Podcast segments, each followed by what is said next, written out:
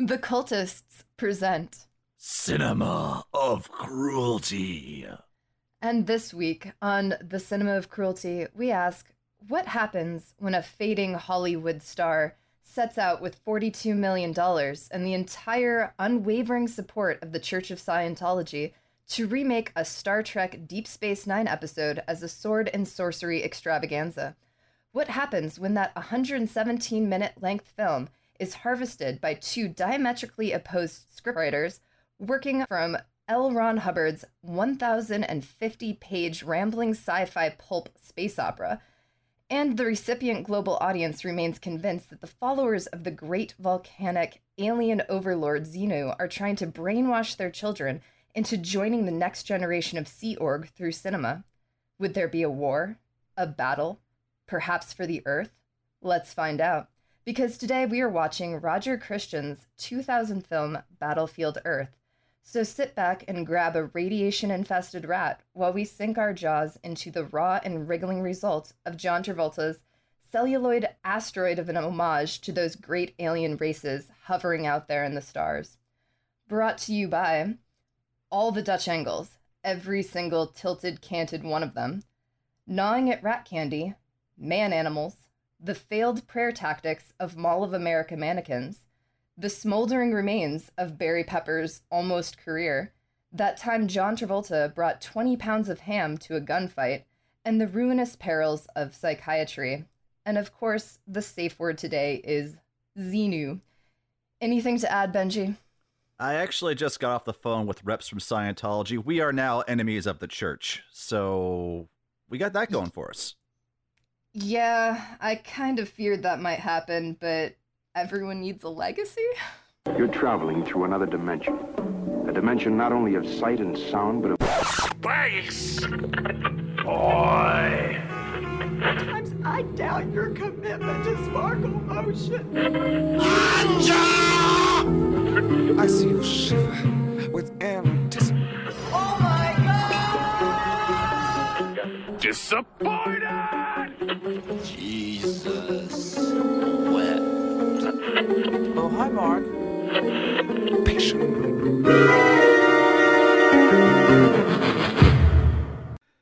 Ha ha ha. Hello, London. Hey, Benji. Benji. B- Benji. If anything, after we sick this Church of Scientology on us, we might want you to be known as Benji, right? London. While you were learning how to spell your name, I was being trained to conquer galaxies. The listeners at home probably couldn't see, but my hand gestures on that line were just marvelous. Uh, just right up there. Ego that matches John Travolta's is I- really the takeaway. Though, God, I can only hope. Battlefield Earth, you know, when I suggested that we do this film, I wanted to see like if another podcast I liked had done this episode prior to us. And searching for Battlefield Earth on a podcast website, you realize so many other people have talked about this film. I'd figured, yeah. yeah. So I realized, okay, gotta have to bring it today. And He won't. okay, moving on. London, how did you first hear about this movie? I actually think I might have first heard about it from you. I can't remember. fascinating. I can't remember, but I had seen clips of it before, mostly in hotel rooms when flipping through channels. Ye- yes, I've seen it that way too. Oddly and enough. those canted Dutch angles of John Travolta's manically giggling face would come on the screen. And I somehow knew that it was Battlefield Earth, but I had never actually watched Battlefield Earth until you wanted to do it for this podcast. well, So I mean, this that- was my inaugural experience with watching it from start if you catch finish. Battlefield Earth flipping through the channels, you're gonna know it's Battlefield Earth because nothing else looks like Battlefield Earth. Nothing else is the other really blue slash purple movie with a lot of Dutch angles. It's just Yeah. Battlefield Earth. That's it. it has a distinct look. It has its own rhetorical style, which is great. I I will get into the the joy of the terrible choices this movie made, which turned out to be great choices. I do think I did hear slightly about Battlefield Earth in 2000 when it came out for Mhm. being linked to the Church of Scientology. And so we're going to put a pin in that for now, but that's that's what I'm going to bring to this episode later is we're going to look at what in the world is Scientology and is or is it not in this film. It So- sounds like the name of a kind of for dummies style book that you would write. That's just entitled "What the fuck is Scientology?" That would be my yeah, info for dummies anthology. What the fuck is dot dot dot. Today it's uh, gonna be Scientology. Today I'm on- probably not gonna do it justice, but it's fine. We can only try. Honest to God, I almost saw this movie in theaters. What do you mean almost? I almost saw it in theaters. I remember when this movie came out. It was the spring of 2000. Yeah, of 2000. And I think I saw trailers for it. I just thought, oh, wow, that looks interesting. And at that time in 2000, if you weren't trying, you weren't going to see bad reviews for a movie. You know, it's not like today where, you know, you hear about the bad movies as they come out. As soon as we heard about The Snowman, all that we heard was, this is a fucking insanely bad, crazy, weird movie. But back then, you didn't necessarily always hear that. If you were watching, you know, like at the movies with you know Siskel and Ebert, that sort of thing, you would find out about it. And Roger Ebert's review for this movie was absurd. He says something like, you know, the director has learned from other movies that better directors use Dutch angles. Unfortunately, he has not learned why they use them. But at the There's time, so many reasons. Yes, so many reasons. so many great reasons. None of them are in this film. and I think I asked my girlfriend at the time if she wanted to go see it, and uh, her response was just like "Battlefield Earth." That sounds stupid. I'm like, oh, uh, uh, okay. Sounds had- exactly like a girl you would have dated. a girl I would have dated in high school, to be sure. Then so, she makes a lot of bad choices. yes, like the choice I made to talk to you today about this movie. Watching this movie, for that one. not a bad choice. I gotta say, watching this movie was not a bad choice. I'm glad I made it. Uh, but I didn't see this movie in theaters, and I wouldn't hear a little bits and pieces about it when movie reviews on the internet and YouTube were becoming a thing. This was like one of the first movies people would often cover. And I think eventually in 2007 or 8, I saw the RiffTrax of the movie, which was, you know, the guys from Mystery Science Theater 3000. You could download MP3, sync it up to the movie at home and they would make fun of it which was which was cool. And then i think after a little after that i'm like you know what? No i'm curious. I need to go into this you know just just raw just pure man. We're not to do this with RiffTrax. Let's just experience battlefield earth man. Uh also reading the damn book. I did read the book back in high school believe it or not because at the time you could find these promotional copies of it. They had the green cover with john travolta's face on them and I remember thinking to myself, like, oh, okay, yeah, it's, it's science fiction. Eh, you know, cool. So you have now read through Battlefield Earth as a book twice now? I did read the whole thing in high school, forgot so much of it. Decided, okay, let's go ahead and read the parts that pertain to the movie this time around, which turned out to be the same number of pages as The Snowman. But I would say I enjoyed reading The Snowman a lot more than I enjoyed reading this. This is is Lafayette Ronald Hubbard, or as I like to call him, Laffy Hubs, as Laffy Hubs. as Laffy Hubbs says in the introduction to this book, this is his tribute to pulp science fiction from what he calls the the golden days of science fiction, when the writers like you know early Ray Bradbury, Robert Heinlein, uh, Arthur C. Clarke, you know those cats were writing the pulp sci-fi back in the 30s and 40s. This is his tribute to that, and okay, it makes sense as a tribute to it, but there's a reason books like that aren't really written anymore. Is that tastes have changed, and what we want from science fiction has changed, and the standards have changed from the days when he was getting paid. I think, you know, the famous quote from him is I'm tired of getting paid a penny a word for writing. The real money is in religion. Yeah. And though honestly, a penny a word, I mean, considering how many starving writers there are out there, a penny a word doesn't sound too bad. There are a lot of words in his writing. Yeah. So, dude made some bank. He also, I believe, still holds the title of publishing the most works of any author. Yes. I can't remember what the exact stats are, but he was a prolific dude. London, what is the best thing about this movie?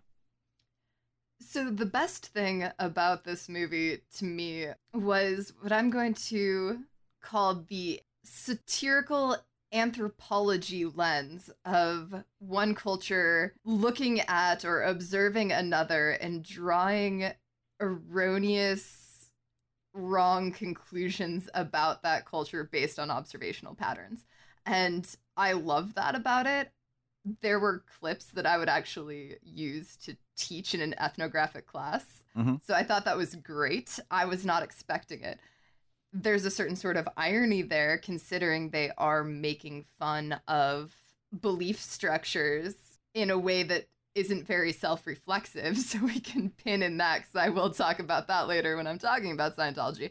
But it was really fun in that way that you had the Psychlos drawing conclusions about humans humans drawing conclusions about humans there's Mhm. there's just a lot of great stuff there what for you is the best thing about this movie There's a scene where Ker, played by Forest Whitaker, is staring at Kelly Preston. John Travolta, as Terl, asks him, Don't you have some work to do? And his response is just, No. it's like one of two moments in the movie that made me laugh legitimately. Like, I think I'm, I'm supposed to laugh here, and I actually am laughing here. Nice. As opposed to the rest i of the think movie. this is what comedy is I, I think they got some comedy in here, and it, and it makes sense. The worst thing about this movie is that it is not as ridiculous as it could have been. And had it been as ridiculous as it could have been, as I would have wanted it to have been, I don't. It obviously would not have been the movie that they they were trying to make. Uh, Mhm. they were trying to make Pulp Fiction for the year 3000, as John Travolta put it, or like Star Wars, only better, or the Schindler's List of science fiction, yes as that's he my once favorite called it. Which, okay, to be the Schindler's List of any genre is not a good thing. Let Schindler's List just be Schindler's List. You don't have to try to emulate Schindler's List. I did read, yes, that the screenwriter had commented once that John Travolta had read the script and called it to him, oh, this is the Schindler's List of science fiction. And my brain sort of halted in that moment. I could almost hear these sort of grinding sounds as I tried to work out what exactly that might mean. I'm still Oh. not sure how he arrived at that conclusion. I just can't. Qu- yeah. John Travolta strikes me as a very nice, charming guy, but he also strikes me as a completely unaware individual. By unaware, I mean he is completely not self aware at all. He is very much unaware of what he is saying half the time, but he definitely strikes me as someone who would not really grasp the comparison that he's making when he says something like, This is the Schindler's List of sci fi. John, nothing should ever be the Schindler's List of science fiction. You don't need to say that to impress people. Yeah, I just don't know if he meant quality or if there's. He's thinking. Yeah, no, we're, we're just not even going to go into uh, Holocaust yeah. in space. So. no, no, no. the don't. worst thing about this movie to me and i i might be the only one in history to say this but i'm hoping there's somebody else out there that might say it too London, the worst thing many of the things that you say are the only time someone in history has said that thing.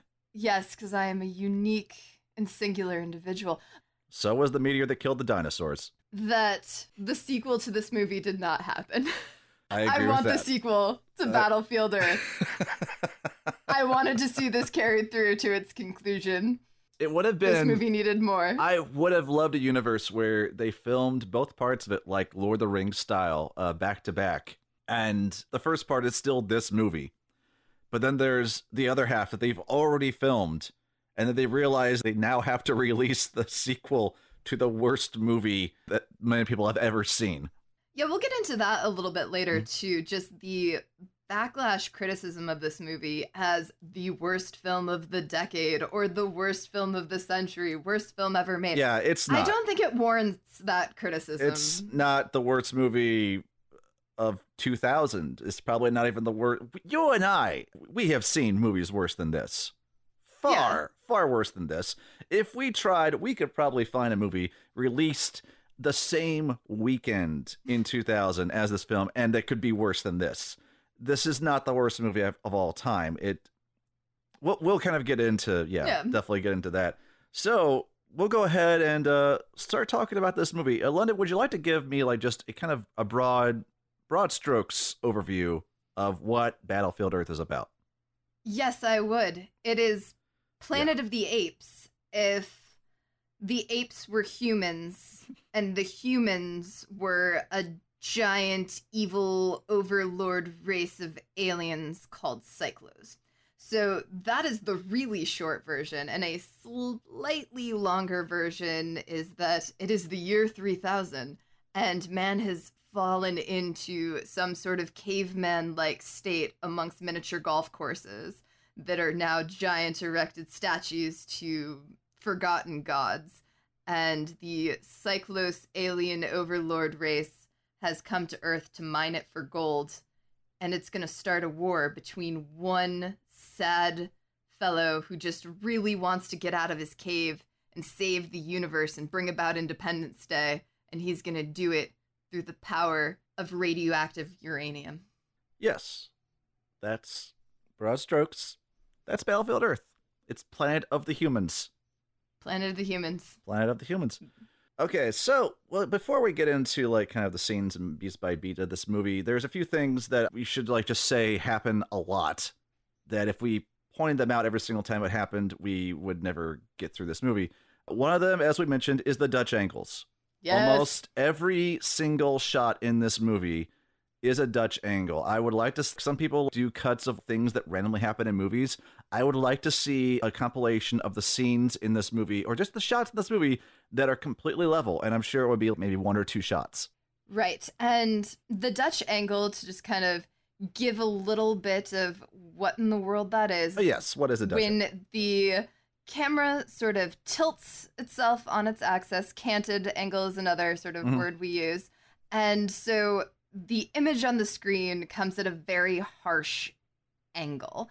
And this was used in German expressionism, hence the Dutch angle is actually kind of a bastardization of the German word for German, which and is so- Deutsch. yeah, and so it doesn't actually have anything to do with the Dutch people mm. or Dutch cinematography whatsoever. It comes from German Expressionism, Yeah. where it was used to really tilt the audience off of its axis to create dramatic tension in a character's interior space. There's a whole list that goes on. Yeah. None of that is used really for any purpose in Battlefield Earth. It's unless I guess you could say the entire film tilts the audience off of its central axis and it just sticks with that until it becomes the norm. From what I was able to unearth from interviews with the director, uh, Roger Christian, is that the point of all the Dutch angles is one to try to make the film look like a graphic novel. Uh, he's said that a few times. Like he wanted to make something that looked like a graphic novel. Okay, and it was also to fit the tall and shorter characters into the same frame, which there are so many other ways to do both of those things without just tilting your camera at 45 degrees the entire time. But you know what? His choice.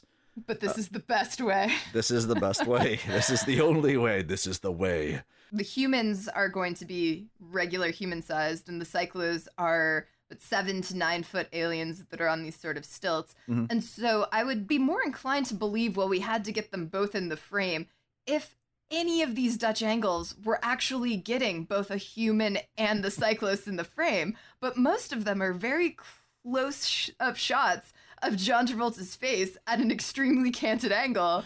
Cut to Oh. another cyclist at an extremely canted angle, or they will be canted shots in which there are two same size cyclists in the shot. So to get the different sized actors in here just doesn't actually make sense as a rhetorical argument when you watch the shots that use Dutch angles in the film. So I don't know. The second Choices. thing that happens a lot in this movie are what's called a curtained wipe. Uh, this is a transition from one shot to another where the middle of the screen begins to separate and we are seeing the next scene as the previous scene pulls away. And there's nothing wrong with a curtain wipe in concept if it's done correctly. This movie does not do them correctly. This movie does them it seems that should not have wipes of any sort. Uh, most people compare this sort of technique to Star Wars, which has various wipes in it. Like sometimes it's a wipe from left to right, some from, from top to bottom. Sometimes like it's a circular dissolve. A variety of different ways that the wipe moves across the screen. But in Battlefield Earth, it's just a curtain wipe. Every the exact same kind every single time that it happens. At least they're consistent. They are consistent. Uh, watching it kind of reminded me of a 22 Jump Streets when Channing Tatum's character is making his football highlights reel with his buddy, and they just keep using the star wipe over and over and over again. It reminded me of that, where the editor pulled like the, the button that said curtain wipe, and he was like, Whoa, that's amazing! I am never gonna stop using that. It's the year 2000. We have this new Photoshop program and it lets us curtain wipe. Shit's the future. Oh, yes. Uh, the third, you had the third. What is the third thing that we don't need to point out because it's just always happening? Ah, I'm probably gonna point it out anyway though, because it's it's another best thing about this movie is the manic, evil villain laugh that all of the Psychlos, but John Travolta in particular, are just gonna do throughout the entire film. That's just the response to everything, the punctuation to every Psychlo sentence is to just manic evil villain laugh. so It's good. great. So good. Okay. so good. let's go ahead and put on uh, our, our our swim trunks and get ready for a deep dive because it's time to talk about Battlefield Earth. So, opening up, we have our production bumpers. More one for Morgan Creek, another for the now defunct franchise Pictures, and there's Yeah. opening scroll. Opening scroll, you know, I, I like I will say throughout this as we talk about this, like let's put a pin in that because I want to come back and talk about put a pin in that opening scroll. I want to talk about that later on. Moving on, we get our opening title, Battlefield Earth: A Saga of the Year 3000, as the the camera is moving through space down into Earth, and a subtitle shows up just to let us know man is an endangered species, even though the opening scroll kind of, you know, already explained that to us. But whatever, whatever. Well, so I did and I didn't get the opening scroll. So I will also just kind of preface this by saying I watched this movie in two variants. Okay. The first one I found a, an upload on Dailymotion that I suppose was a German upload because all of the opening scroll stuff was in German and there were some German subtitles throughout it. Mhm. And then I decided, no, I, I really need to purchase this movie and watch it in high definition. Oh, and boy. so I watched the low def sort of videotape copy or something. And then I watched it in HD. Surprisingly, way better in HD. They did a really nice job remastering it in HD, and the mm-hmm. cinematography becomes a lot more interesting. Yeah. But my HD purchase copy did not have the opening scroll. So I did indeed need man is an endangered species. Okay, fair enough. so, I don't know. Yeah. Interesting. All right. Well, anyway, we get that. Go down into a little village. Uh, no subtitle to explain what the hell this village is. Some people are heading into a wooden gate looking thing, and a woman who I kept thinking, like, is that Alanis Morissette? That looks like Alanis Morissette. I guess she did kind of. Yeah. Just a little bit, yeah. Nancy Morissette. We'll call. I'm gonna call her Nancy Morissette. Is waiting for someone. Old man's like, "What the hell? Why are you waiting? Like, come on, we gotta get in. It's, can't put the whole village in danger to wait for this one guy.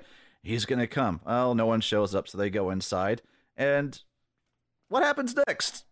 Does this Okay, guy so- jump over the gate?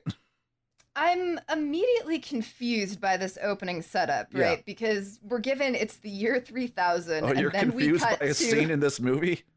Buckle some up. sort of medieval sword and sorcery Uh-huh. fantasy landscape of these dudes who live in caves and wear kind of polyester animal skins. Yeah. And they seem to be afraid of something that's oncoming. They need to get in this cave, which we never will get a follow up to. There, Mm-hmm. There's nothing coming for them in this cave. Their cave is fine. So I don't know about that. But she still doesn't get in the cave. And then there's these strange cuts back and forth that are set up like a reverse angle shot between her and a dude who's high up on a mountain.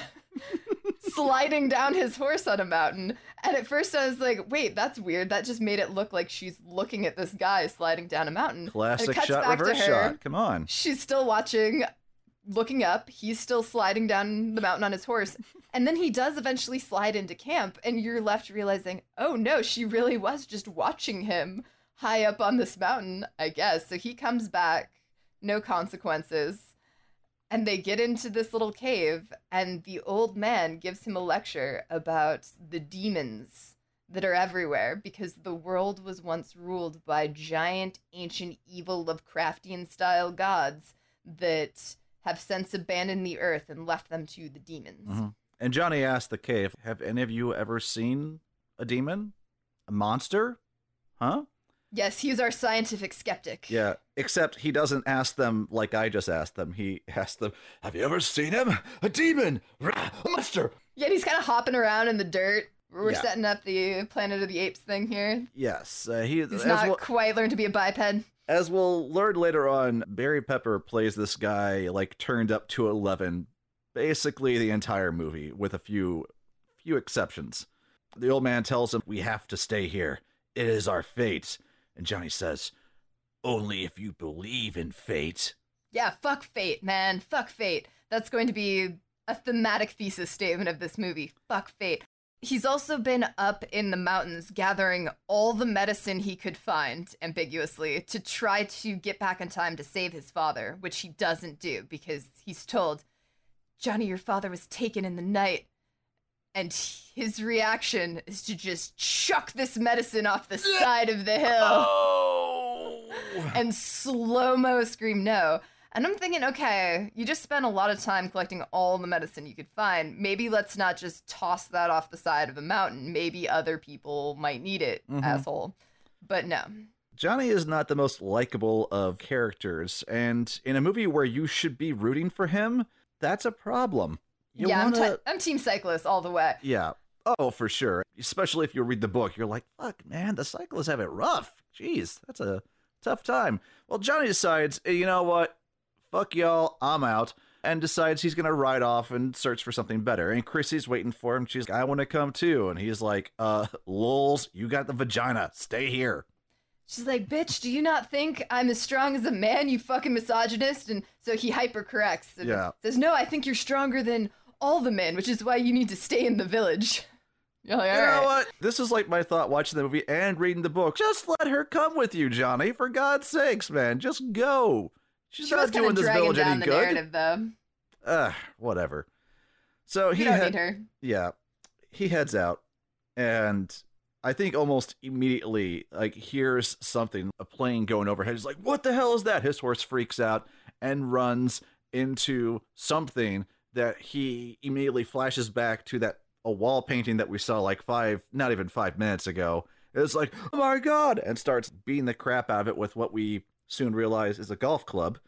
And he realizes what he's beating is just a dinosaur from a mini putt place and says, Oh, so you're supposed to be the monster we're all afraid of. Ha! And at first, the first time watching this, I thought to myself, oh, so he's wrong and the Psychlos are actually the, the monsters that we're worried about. But going back the second time, I noticed the cave drawing is exactly the same as the monster he's fighting, or as the dinosaur he's fighting. So his people apparently really were freaked out by a fucking putt putt, you know, figurine. Yeah, there's kind of a confusion here in terms of the mythos the humans have set up, whether or not they're even aware of the Psychlos as the demons that fly overhead, or if they just have their own independent mythology that's unrelated to the Psychlos. Because a lot of them do seem to be focused on these statues that are Yeah. just sort of left around Mhm. as petrified old ones, or people who have been turned to stone because they angered the gods, Makes sense. which is fucking awesome. So, Johnny, now having laughed off the supposed monster, tries, among other things, to eat, I think, a golf ball. A golf ball which didn't deteriorate over a thousand years. I think a third, a fourth thing that we should have mentioned is that get used to things that should have deteriorated over a thousand years that did not deteriorate. That's going to happen a lot in this movie. Uh, it happens in the book too, but I think the book is a bit more. It is more clear on what is preserved versus like the things that decayed expose the elements. So there's slight difference there. I'm gonna throw out a possible defense for the novel, even All though I haven't read it, as to why certain materials had not disintegrated. So this was coming out of a time period of Cold War America, Mm-hmm. right? This novel came out in the 80s, I think. Uh, 83 or 80, Okay. no, 82. My bad, 82. So it had been constructed by a Cold War writer, and during the time, during the height of the atomic craze, there were the introduction of all of these material plastics, new material plastics that were supposed to be indestructible and indefinite.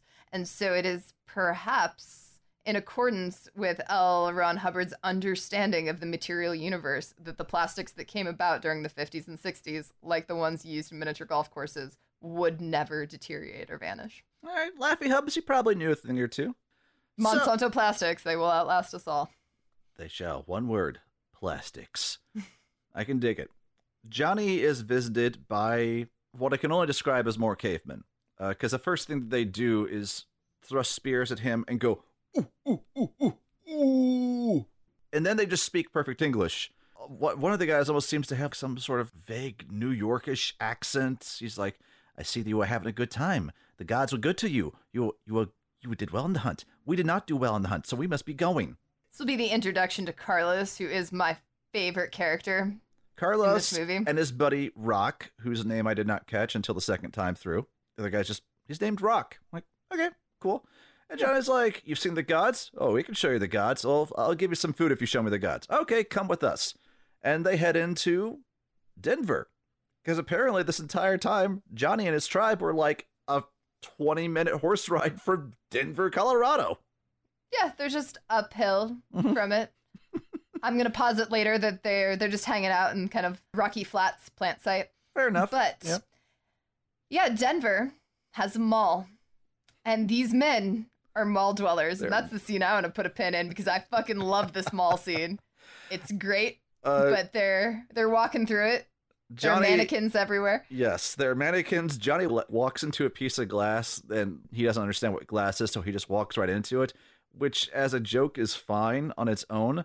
But have him walk into a semi clean piece of glass. The glass he walks into is cloudy and wet and it has water running down it. So I could understand him being confused by what he's seen, but the idea that he could he thought he could just walk through the weird cloudy drippy thing is really stupid and Have you never walked through fog or mist, Benji? Or do you just think it's a solid, impassable thing in the universe? only in Chicago. That's fair. Yeah. Uh, they sit down. Uh, a few times we've heard people call Johnny a greener, which I'm like, ah, Johnny is into the green. Okay, this caveman gets it. Yeah. But he explains, oh, they call me a greener. What's that mean? Because the grass is always green on the other side, which is an odd way to get there, to get to that. You're, So proverbial expressions, yeah. they lasted into the new age, thousands of years in the future. They never die either. Plastics and proverbs.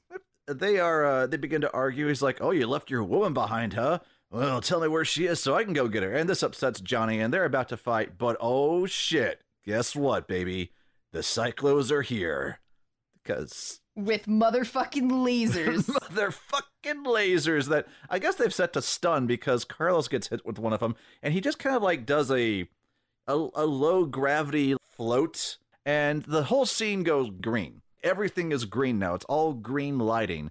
And well actually what i will put a pin in this scene because i want to come back and discuss it a little bit uh, later on. But suffice to say the humans run away the Psychlos are there and we only get glimpses of them at first. They're shooting at them rock is killed johnny calls for his horse his horse just shows up in the mall like okay cool we didn't see how the horse got in there but neither here nor there and eventually Johnny and Carlos are captured and put into a flying ship of some sort and taken away. And taken away to human processing. Because we get a subtitle that says human processing. Not just human processing, Denver. Denver yeah, human processing. Human processing. Processing man, the endangered species. He is uh, set in, and Psychlo comes in, kind of grunts at him. We get like a little bit of the Psychlo language, which to me sounds like a combination of Klingon and Dothraki because it's all very grunting, very guttural, just. I kind of like it, actually. It sounds kind of rad. I, I would have appreciated like if they had expanded on that a little bit more. I don't get the vibe at all that they worked out any vocabulary for these guys or any sort of language structure, because that to me is like what makes something like Klingon, Dothraki, or the Elven languages like really interesting. Is that there is a pattern to them and there is something you can kind of work out uh, from them. But this is no, not that. Uh, they get them some air hoses. Johnny he starts running. Johnny runs through the hose room because the ho- the humans are being hosed off. Happens. You gotta hose off the humans. It's a little, they're a little dirty. And it's the first one of the first few steps in prison systems, at least in the U.S. So For sure, that, yeah, that you know. tracks. yeah, yeah. And he runs into the true heroes of this movie, Terl and Ker, played respectively by John Travolta and Forest Whitaker. Terl picks up Johnny by the neck, kind of saying things, uh, walks out and says, uh, "What the hell is this?" And we find out that Johnny he's he shot a guy. He we see it earlier, but it's not very clear that he shot someone. We just see him grab a gun very briefly, and the guy is like looking shocked. Then John runs off. Oh. So that scene is actually a lot more clear in the German version Oh, really? because this is another thing that I noticed from the German version versus the US HD download is that the German subtitle the Psychlos language, whereas the English one I had just had parentheses speaking foreign dialect.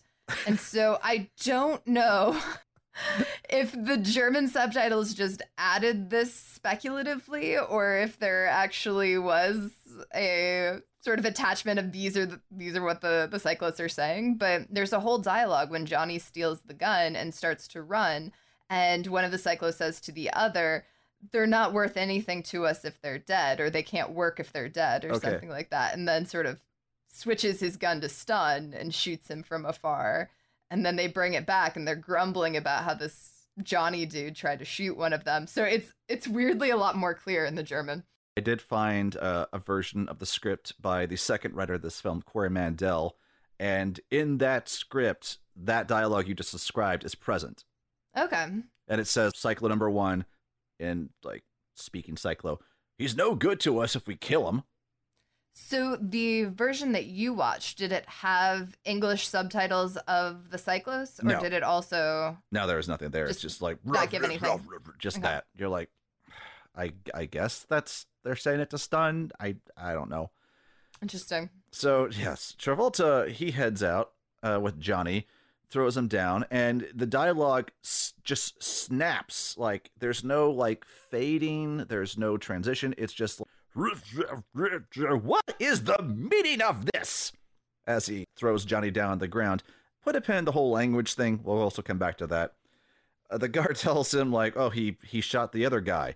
And Travolta just doesn't believe it. He's like, I'm not like, look, man, I'm still in charge of security here. I'm not going to have it on the record that this guy was shot by a human, except he doesn't say human. He says man animal, which we hear over and over and over again or in the in the movie.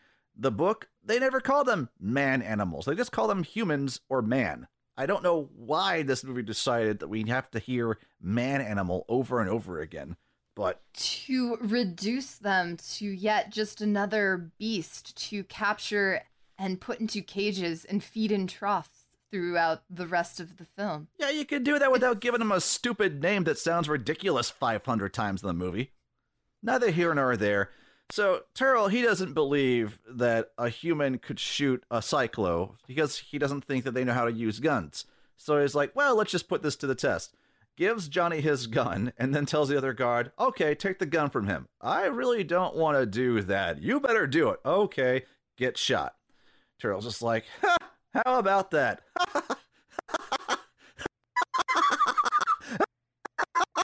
Anyway, we're gonna broad stroke this a little bit more. So, are you quite done? Ah. All right, end scene. So Travolta has a buddy Sorry. bartender that he kind of fucks over a little bit. Then Mhm. we're going to cut to a scene in that Travolta thinks he's getting to retire. Wait a minute. Go Wait, back wait. home. What bartender? Uh, the initial bartender that his son just got into an academy or something like that, and Travolta sort of, well, I could not file a report on your behalf for a friend, only we're not friends. It's really an inconsequential scene. It doesn't matter. It must So- be because that's not in the version I watched. Weird. I've heard this. That, that I actually did find this in my research that there are different versions of this thing that made it into different home video releases. The scene you're describing, I remember that was in the theatrical cut. And then when this thing came out on DVD in the States, the director himself took that scene out. Weird. Okay, yeah, the version I saw had the scene in it. I saw wow. okay. I bought it off of iTunes in Okay. HD. That's the version I watched. That is so bizarre. Okay, but well, so that's not there. So what happens after that scene that's I didn't see? So he uh, is going to what he thinks is his retirement or reassignment announcement amongst a group of individuals. Mhm. Only it turns out, nah, he apparently fucked the senator's daughter or did something to the senator's daughter. He it's did ambiguous. something to a senator's daughter. So That's all that we know. He's stuck on Earth now, not just for one more cycle, but for 50 more cycles with infinite possibilities for renewal. With infinite possibilities for renewal? infinite possibilities for renewal. This is going to be Ah. repeated a few times. It's going to echo throughout the chamber. Actually, a- I guess it's endless, not infinite, but it doesn't it's something matter. like that. Endless options for no. Endless options for renewal with endless options. Endless options for renewal. Yeah. And all of the other cyclists laugh at him Yeah. because this is hilarious that he's stuck there. I'm going to come back to this scene because this is the genesis of my conspiracy theory of where Scientology actually appears in this film, and it's not in the way that people think it does. So, oh, all right. Um, so yeah, we have this little this little showdown scene, and Travolta grumpily stares him down, and then he realizes, I'm gonna have to tap into my superior intellect of psychological warfare that I learned at the academy to get all the gold and fuck these people over because the cyclists they like gold. They are big fans of gold. As we find out, Ker has uh, Ker was expecting to be the new head of security, and so he hid a report from Terl that says, "Hey, there's gold in them there hills," and he was going to wait for Terl to leave so that he could take all the credit. And now that Terl's there again, he goes through the files. He's like, "Oh, you little bastard, you're gonna fuck me over." The goofiness there. But as it turns out, no, there's not just gold in them there hills, there's uranium, which cyclists can't get close to because it makes their their breathing gas explode, which they keep just referring to as breathe gas. Yeah, and they absorb it through these great little metal nose pieces. Yeah. nose jewelry, which are actually kind of great. It's a fun little aesthetic variation from a giant gas mask that would have hindered the actors' faces to be wearing it throughout. Oh, So it's- absolutely. it's, kind of Uh, a fun costume. Overall, I think the costume in this movie is definitely not its problem. I people critique it, but I'm like, no, there's nothing wrong with what we're seeing here. This is all fun stuff. It's different than what's in the book or anything else, but whatever. It's it's still fun to see. Mhm. I'll give it that. So apparently, cyclists' kryptonite is radiation, which is kind of curious because they do live and travel intergalactically throughout space, and ionizing radiation is everywhere in Yeah. space. so I I don't know why that's not a problem for Well, them. uh, Laffy Hubs, he had odd views on radiation or an odd understanding of it. Uh, fun fact in the 1950s, Laffy Hubs wrote a book called All About Radiation, where he claimed, among other things, that you can build up a tolerance to radiation and that his group Sea Org could cure it with oils. Yes. Yeah, which uh I think like when the book gained some popularity, scientists at the time had to come out and say, "Yeah, no, n- no, no, no." Kind of like the APA had to come out when uh, and say, "Yeah, Dianetics, no, no, N- no." But psychiatry's evil, Ben. It's evil. Uh, as far as I could tell, L. Ron Hubbard, Laffy Hubs, didn't have a problem with psychology until the APA said he was full of shit. Yeah, Then he's like- because they're evil. Yeah. yes, indeed. So while this is going on, John is actually he's been running around. Uh, he's escaped from uh, the hoses, and at one point, two other Psychlos rip his breathing tube out, and he's starting to suffocate. Like uh, they're like taking bet. I think they're taking bets on when he's going to run out of air, when he's going to die. And so he runs off. At one point, he runs through a smelting area because there's all these other humans in there with these gigantic hammers. They're banging on something, uh, which got me thinking, like, okay, so if he can't breathe, there's no oxygen. If there's no oxygen, how the hell is there fire in this place? That's a nitpick. Whatever. Moving on. This is also going to be sort of curious because later Travolta is going to devise a plan of so we have these gold deposits deep in the earth, only it's too radioactive down there for cyclists to go down and interact with without their breathing tubes blowing up and them just sort of disintegrating into Mhm. nothing. So why don't we teach the humans how to mine the gold? And it's going to be hilarious that humans might be able to learn how to mine something. Even and that's though going to be confusing because isn't that what's happening here? Aren't humans mining in this scene or these other Psychlos? Yeah, when we get into the differences between book and movie, it'll become a lot more obvious. But moving along, uh, Johnny he runs. At, there's this awesome moment where he runs down a hallway, and after Terl and Ker are talking, Terl uh, checks out a security camera, looks at the view screen. The image on the view screen is canted, so even security footage in this planet is canted.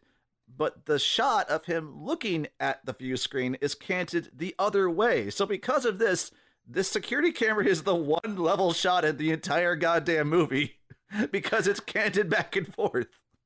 I'm going to posit a theory right now that the canted angle is actually the way that the Psychlo's retinas work. And so, ocularly, this is how the Psychlos see the world.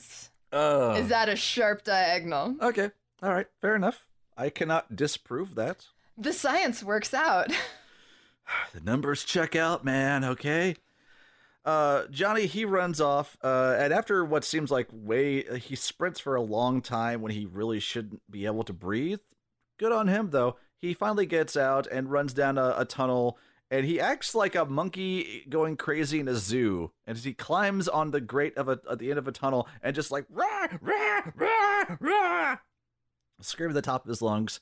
Other cyclists come up and they are about to kill Johnny when something shoots them from behind. Out of the shadows steps Terl and Ker, and Terl says, Huh, well, this one seems above average intelligence. He's a feisty one. We'll have to get some leverage on him. And again, the leverage, anyone who's heard about this movie has heard that the word leverage comes up over and over again. yes, which that's important because that also feeds into the sci fi Scientology Battlefield Earth conspiracy theory. But I feel you. I feel you. So Terl decides the only way to get leverage on Johnny is to find out what do humans like to eat. Which you have humans, you should know what they already like to eat. There's a but they don't Yeah. because there's the scene where they're feeding them and just these sort of pumps of really gross slop into their food troughs and an individual is there who apparently rules the prison system of the humans and he says this is how it works man because you're new i'm going to explain it i eat first and then my men eat and then maybe you can eat afterwards if there's some left and greener is like nah that's that's not how it's going to work man and they get into a prison fight and he bests him in the prison fight and i'm just sitting there going well it's good to to know that the hierarchical prison system of agro-aggressive male-on-male violence still is the same in the year Oh. 3000 that whoever can punch harder gets to control the way that shit is run and done amongst the prisoners Yep. so Mhm. johnny johnny wins out because he is the stronger al- alpha male in this situation.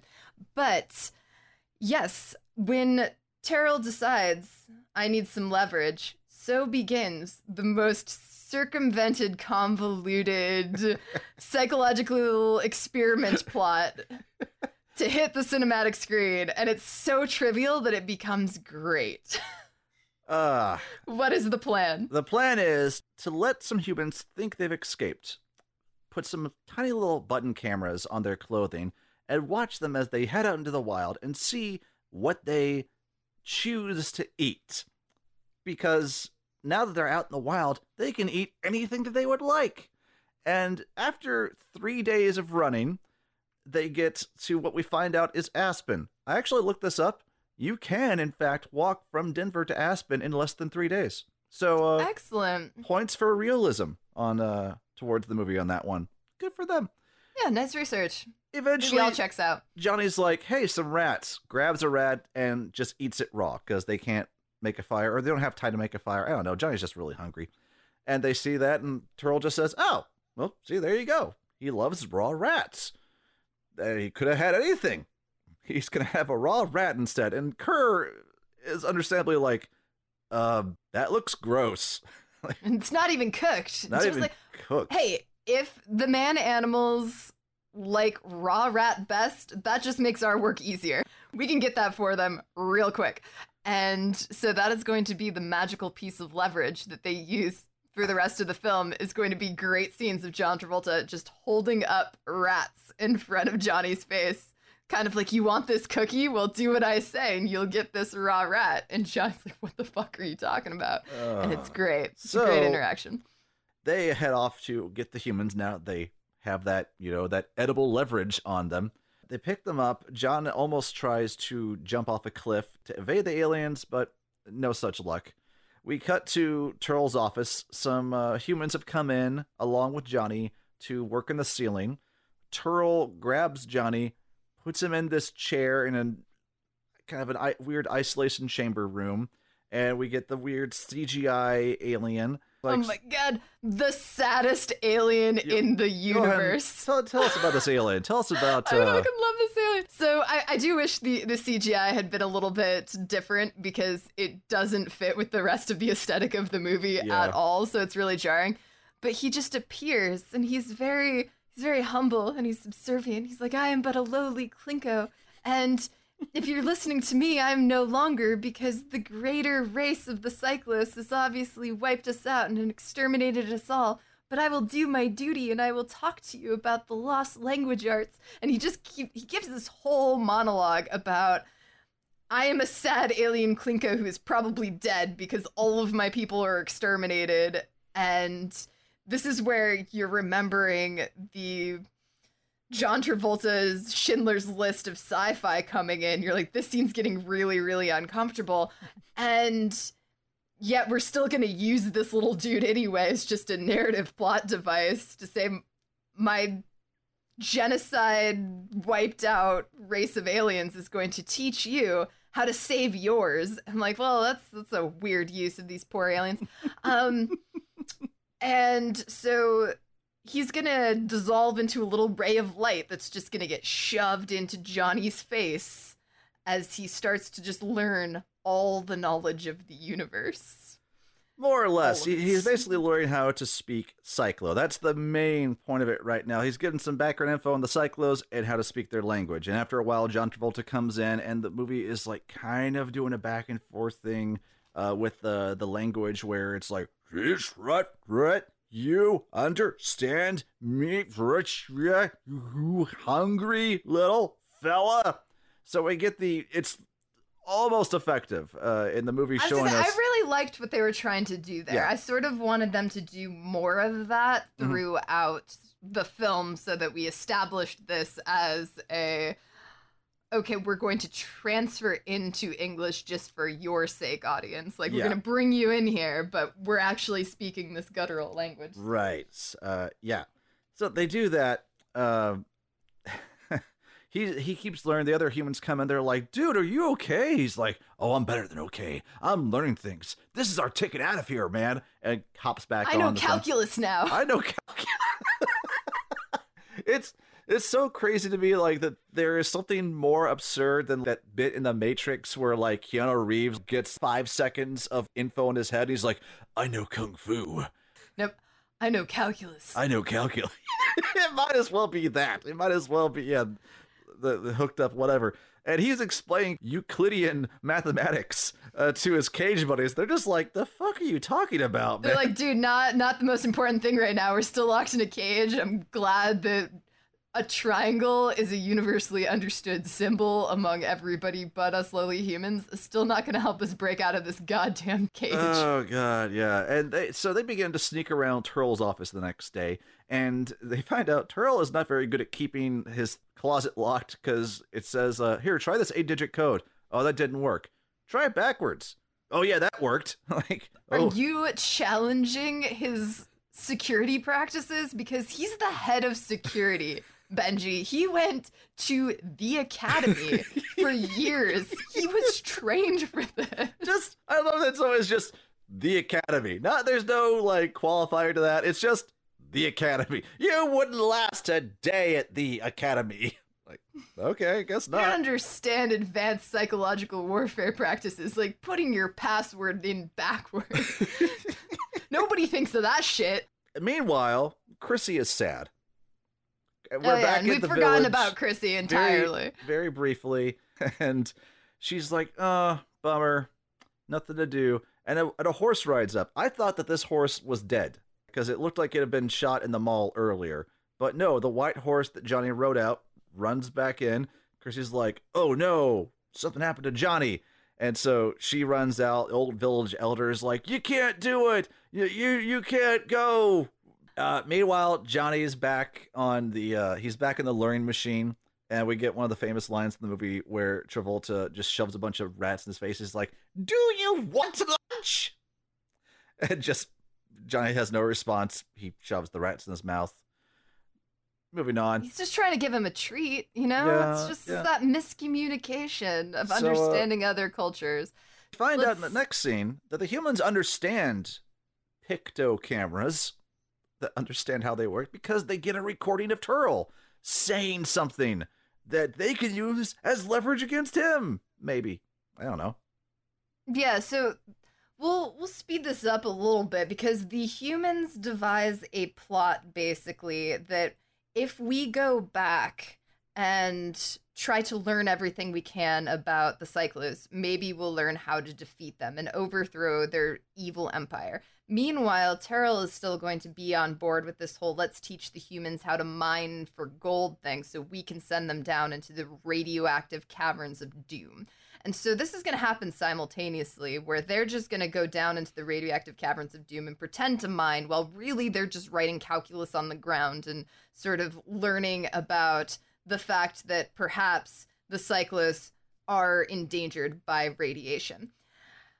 Terrell deciding that he needs to put this guy in his place and show him you have no hope here brings him to the Denver Public Library where he finds amongst the ruins and the busts of like Jefferson or something. I couldn't really tell who that bust was up. Yeah. that he picks up the first book he finds which happens to be the Declaration of Independence. And he decides no today. Today is when we are going to celebrate our Independence Day. and so he is inspired to go to Fort Knox and get all the planes. That is that's uh, that's we're jumping ahead a little bit there. We'll I think we should that. jump ahead. We, we're going a little too detailed, I think. Well, I mean, isn't this movie too detailed? I think. No, Uh, I don't think it has enough details. That that does come along. There there's a bit where we sh- we find out that Terl has captured Chrissy, and he knows that Chrissy is Johnny's gal because Chrissy has a very bad drawing of Johnny that could be any guy with hair, really. Uh, which Mhm. there are a lot of those out there. But eh, whatever. He sets up a mining camp and Okay, all the guys in this film look exactly Yeah. the same. it's just a bunch of it hairy blonde a- guys. Yeah, it is just a bunch of pale ass white dudes in polyester animal skins with long, shaggy hair. Yeah. There is very little diversity happening in the remains of the human population on the planet. So, uh, but yes, they set that up. They set up a mining camp. Uh, John explains the concept of splitting a team up uh, to Carlo, uh, and they head off uh, first to Washington. Uh, there's a bad ADR about like this was our our nation's capital. Whoop de doo. Uh, we see some maps. They explain, oh, yeah, they couldn't attack uh, our areas because there's radiation there. Oh, we'll just go back there. No, that'll kill us eventually. We're going to die. Somehow it hasn't killed them for a thousand years. I don't know what the ticking clock here is, but Well, it seems to be that initially up in the Rocky Mountains, all of the elders, including his father, were slowly dying of radiation poisoning. So they were slowly dying out themselves. It just took a lot longer. took a thousand years. I'll do it. I'll do that. I'll do that. They get to I uh, Fort Hood or some base. Uh, they're like, we gotta find something to blow these guys up with, and they decide we gotta find a nuke. And they go and they find a nuke and guns and tanks, Harrier jets. Some cavemen are along for the ride, and they find a flight simulator that will teach them how to fly a Harrier jet. Johnny actually asked the head caveman, Can you use this to teach your guys how to fly the planes in a week? He just says, Yeah, piece of cake. Like, Yeah, okay, you know, yeah, piece of cake. Sure. Piece of cake. Piece of cake. because of cake. even though they don't yet know how to fly military aircrafts, they do know how to use virtual simulators. That's something that they already know how to Piece do. of, piece of, and uh, just as an aside, I did look up a little information about uh, Harrier jump jets. And first of all, no, you could not learn how to fly a Harrier jet in a week. Not only that, experienced fighter pilots who have been like in the, Air Force or, or the Marine Corps is like the only branch of the military that uses Harrier jets at this point. Even the guys who have been in the service for years still have trouble adjusting to Harrier jets because they are apparently unforgiving things to fly. So yeah, there's this is not not in the book. It's not even in the version of the script I read. I really believe the whole Harrier jet thing was something added in at the last minute just to put a little bit more action into the movie. There are hints of reshoots, like you know, hair looks a little different. I'm like, was that a wig? Was that a different wig in this scene? You know, it- So what's the plan initially? well, the plan in the book and in the uh, script that I read, the humans just use the Psychlo's weapons and machines against them. That that's basically the obvious thing that they would do because the book actually states that they went to a military base and found most things there decaying or broken. Uh, they try to get like they see if they can get some lights working, but Johnny's like, well, no, all the machinery would be dead. All the light bulbs would be, would have like decayed hundreds of years ago. So Hmm. yeah, it's uh, trust me, the book is stupid in other ways. Don't get me wrong, but the whole Harrier jets work a thousand years later is definitely not in there, nor is it in the first uh, the version of the script that I read. Huh, all right. Oh yeah, r- rather rather odd. Uh, Okay, but they grab some planes. they, they grab some planes. Uh, meanwhile, Terl he's uh he, he's bribing the manager of the planet. Uh, character I really thought should have been played by Paul Giamatti. Would have been awesome. The planet ship guy they keep calling him. We skipped ahead a bit, but that's okay because why bother? After they've got the Harrier jets, they go to Fort Knox to get some gold. They get into Fort Knox very. They really just knock down the door, and there's this very obvious dubbed-in line where I think one of the, the cavemen says, "Let's hope that the Psychlos didn't see through this lead ceiling to the gold." To explain why the Psychlos have not found this huge stash of gold, since gold is the most important thing to a Psychlo. Johnny delivers the gold. Terl asks, like, why is it in bars? Uh, we just thought you would like it in bars. Well, since you rat brains had so much extra time, I'll need it seven days earlier. Okay. And that's that's the scene. Terl doesn't think anything of the fact that they were able to make it into bars. Like, you know, whatever, you know. Terl, he, he he doesn't have time for such for such details. He's like us. He's got to move on. Got to get going here. Yeah. Mm. So when we get going, all right. So basically, the plan becomes to take these Harrier jets and crash one into the earthly Denver atmosphere that the Psychlos have erected around their base so that they could breathe in Mhm. their base. And so they're just going to, yeah, rush that good old air oxygen straight in to the core. And during that, like while that's happening, uh, Johnny is on the ground and he's getting the humans out of their cages, and they're gonna like riot a little bit to get the Psychlos outside without their breathing masks on. So when the dome does blow, uh, it's gonna like fuck them up and they might die. They're gonna have to retreat back into buildings and they just won't have access, easy access to you know their breathe gas, and that's gonna fuck them up.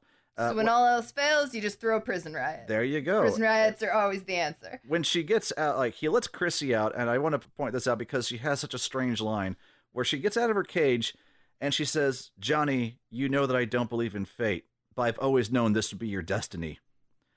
Which, not believing in fate, but always knowing that someone had a destiny. Those are kind of mutually exclusive concepts. That would be like saying, You know, I've been an atheist my whole life, but every day I thank God for what I have. You can't do both of those things. This is why we didn't let her ride a horse into the battle in the beginnings. It would be- shit like this, man. I mean, if I asked you to stop, corroborate, and listen, I mean, you couldn't do all three of those things at once, could you? Thanks to the wonders imbued within the world by the great vanilla ice, I would argue that yes, now we can do all three of those things at once because vanilla ice deemed it so. Some people have Xenu, some people have vanilla ice. We all have our own gods, Benji. He just, does. just let it be. But we digress. So, As one does. There's yes, one of them is going to crash into this. The Yeah. other one is going to hijack some sort of Psychlos ship and take a dirty bomb to Psychlos Yes. to blow it up with radiation. Because once again, cosmic radiation, even though it's even more ionizing than uranium, not a problem. Bad so we're just gonna fuck up their atmosphere Uh, with uranium. Terl blows his own arm off because he does. Eventually, Carlo does blow the dome. Uh, Terl he calls the home planet to try and stop all this, uh, but they don't. Yeah, Mikey goes off with the bomb. Bomb blows up on Psychlo, and the whole planet is gone and vaporized. Uh, basically, what I just said, yeah, yes. just drawing it out. just drawing it out. I tried to out. make this go faster for you guys. Okay, you know what? That's what editing is for, asshole. I'm not going to edit out what I just said. It'll just be like a little bit of silence and then me saying, and that's what editing is for, asshole. Uh huh. Okay. More awkward so, silence. Yep. So basically, Psychlos blows up. Johnny cries because Carlos is is dead. Chrissy comes somehow. by, kisses him. It's the only romance we get in the entire movie. Uh, Except for the romance between Johnny and Carlos. I was shipping that hard throughout the entire thing. Fair it was enough. working for me. Yeah. I went on AO3 to see if any fanfic had been written. It well actually there were a couple of fanfics on Archive of Our Own on Battlefield Earth, and they're all in Russian, which I find interesting. Whoa. The story behind that, I think, has got to be more interesting than this movie.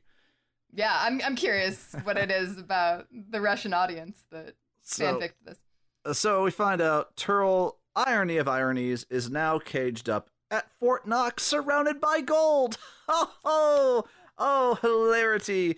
Uh, Johnny says he's keeping them alive for leverage because he thinks the other aliens might come looking for him, and instead of wanting to hunt humans, he can just give them Terl, and they'll want him more than the humans, or something. Uh, Ker is there. He's now head Psychlo because he's helping the humans understand Psychlo technology. He left. This has not been previously set up at all. Oh, but no. he apparently has at some point turned on his cyclist brethren and become the main technological advisor for the humans. Not so much. No, no, not not so much. He laughs at Terl. He says, like, you may not be in luxury on Psychlo, but you finally got your gold.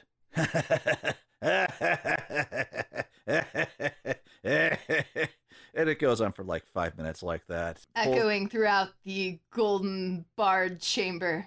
and credits. That, in a nutshell, a very large, very complex, very detailed nutshell is Battlefield Earth. So, So it was good talking to you about that. So I'm gonna.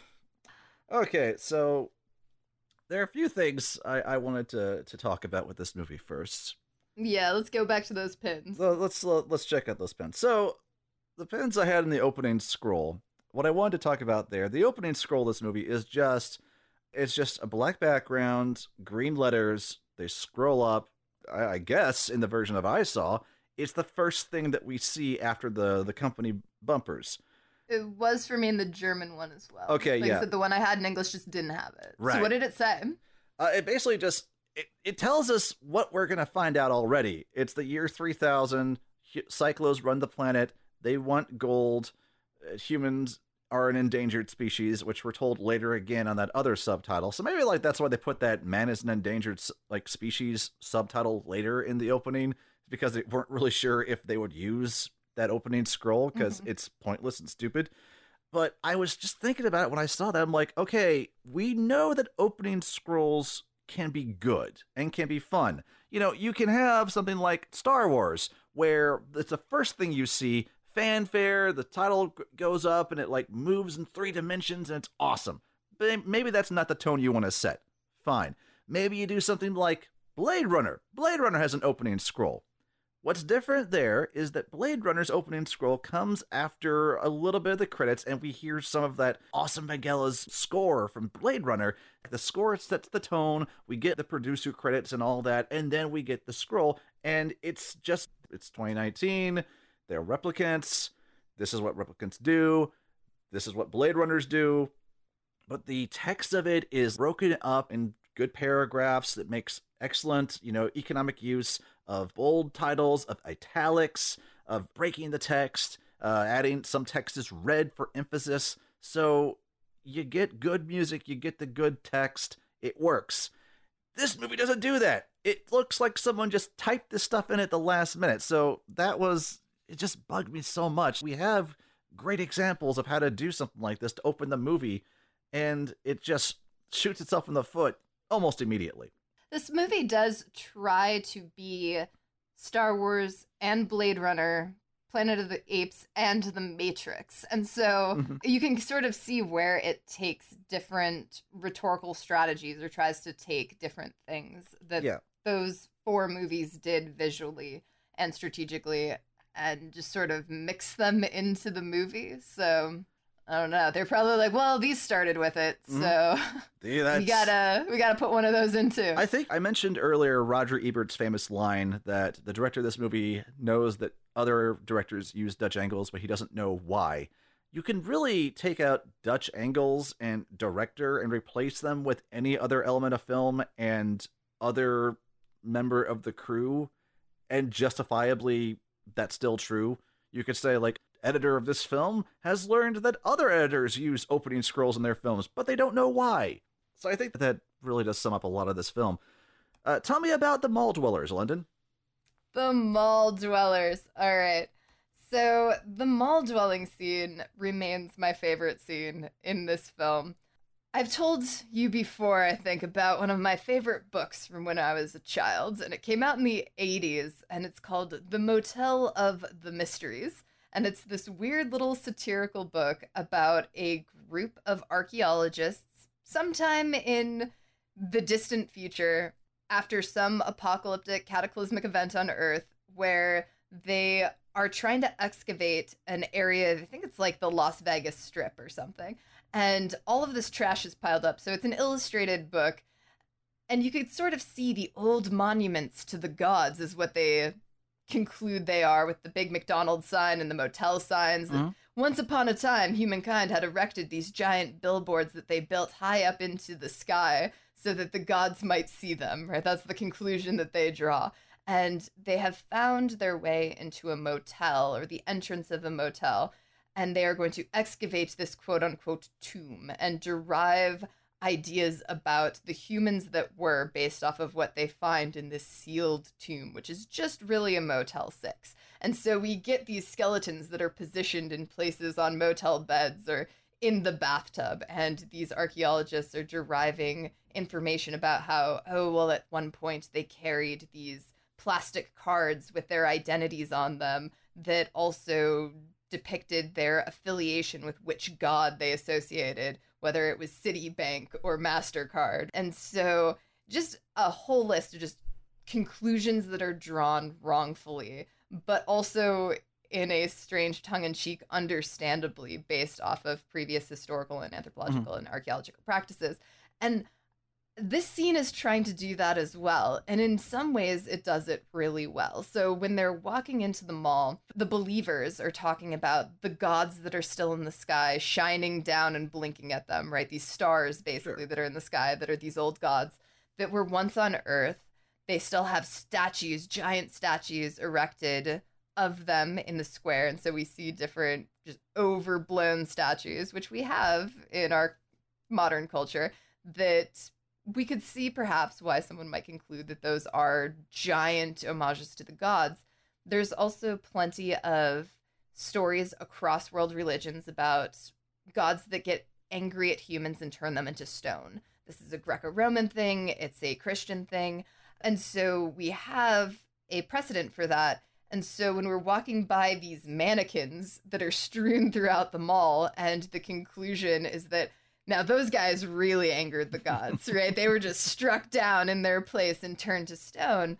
There's that tongue in cheek awareness of how world myth tells some pretty crazy great stories. And often things are pointed to as evidence to support these stories that if you know the actual sort of stuff behind them, becomes a lot more mundane.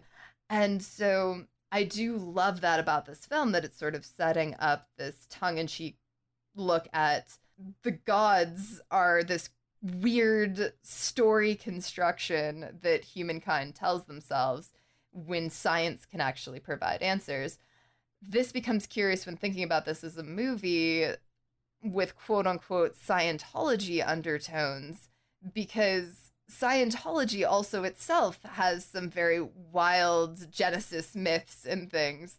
And so it's an odd choice to poke fun at kind of crazy mythological origin stories when this is supposed to be a film adaptation of the founder of a religion, which itself also has some wild origin mythology stories, just like any world religion does. So it was an ironic tone, an unintentionally ironic tone, but still in isolation, really great. This is also where we see a lot of 2000s influence of The Matrix and then also Blade Runner Resurrection. There's going to be a green filtered light oh, yeah. everywhere. Everything's going to be a little slow mo. It looks a little Dark City, a little Matrix. In the video quality version, it was egregiously green. Everything was green. In the HD version, there was actually a lot of variance in the lights and the Mhm. gradients and the different sort of tones of light. It was a lot prettier. It was a, a much more interesting shot in the HD. No, it's a it's a that's appropriate because that actually takes me to my next pin, uh, the scene where we first meet the Psychlos when they're shooting the, the uh, humans. This to me is an example of the movie almost being really good because it's a really well shot scene.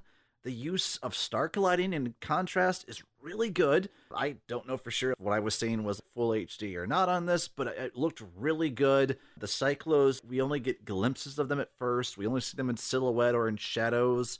That's how you do your monsters. You always show them in dark rooms or in dark shots. Don't give us the whole thing quite yet. It does a really cool job with that. Uh, the way that they stop down the footage sometimes and it's stepping the slow motion is a really cool effect. I've looked into a little bit of Roger Christian's earlier work and he uses this really well elsewhere too. So if the rest of the movie had stuck the landing on its visual style like this scene does, it would have been really cool. But I don't think that they had time for that. My theory is that this was one of the first things that they shot, and they spent some time with it, and then they realized they only had they had less than three months to film this thing, and then had to speed everything else up because that I looked it up. This movie shot from July fifth of of 1999 to September 25th of that year. So less than yeah, less than 3 months to film this thing. By comparison, The Matrix that came out the year prior that this movie was trying to emulate in many ways had a 9-month shooting schedule with, you know, pre- with post-production going on almost simultaneously. You could also see that this is the scene that really draws visually from a lot of better sci-fi films. Yeah. And so Oh, Johnny's run like at one point he runs through a bunch of panes of glass when he's shot. Yes. It- it's the Blade Runner. Blade run. Runner. it is absolutely like the first replicants run through that those shards of glass on the LA, on the streets of LA when Deckard is shooting her. It is Yes. almost shot for shot the exact same thing. They are trying to do it and there are shot for shot moments from the matrix. They're also walking into the mall a very escape from new york kind of feel. Mm-hmm. And so there's just things yeah that are going on here that they're borrowing visually. And i don't know if later on they had anything to borrow visually from as strongly that they sort of worked in and thus it kind of takes on its its own unique aesthetic that is a little bit lesser than that mall scene. Very much so. So tell me, London, uh, about this human processing plant in Denver.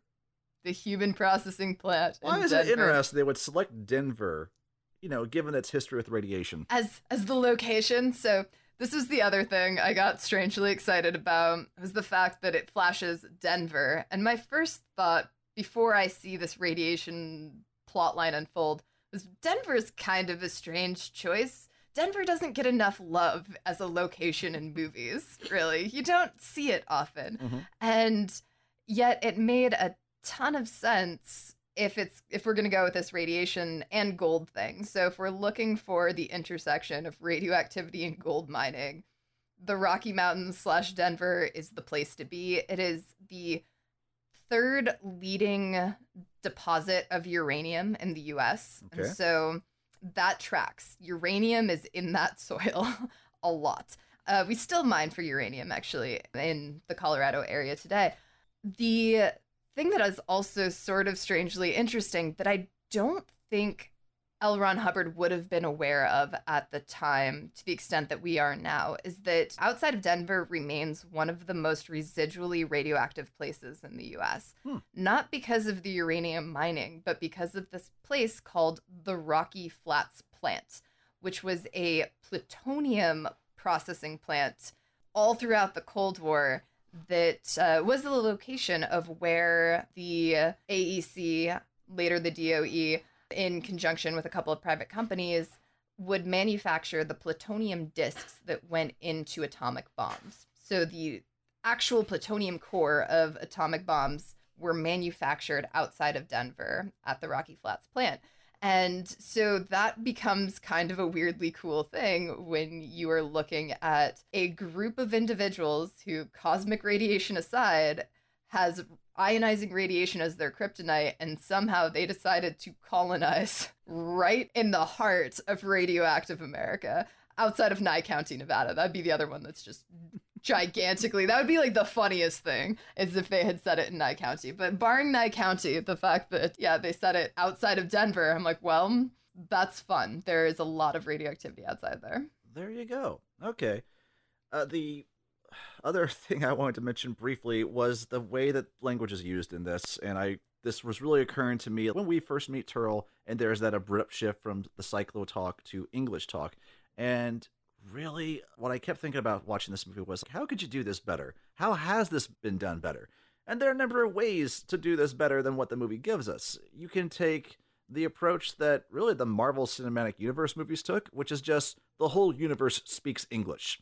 It doesn't matter if we're in America, if we're in Germany, or if we're off on Thor's planet, uh, we're in Midgard, uh, we're hanging out with the Guardians of the Galaxy. Everybody speaks English, and you just never, no one ever questions it. And really, I can't remember ever, anyone ever watching those movies unless they were being really nitpicky and pedantic and saying like, "Oh, why do the aliens speak English? That doesn't make sense." Well, Well, there's it- always some asshole Yeah. somewhere that brings that up. there's got to be someone who says that, but they're not movies about different alien languages. They're movies about explosion, boom, spectacle, and it's fun, and you're not meant to worry about that.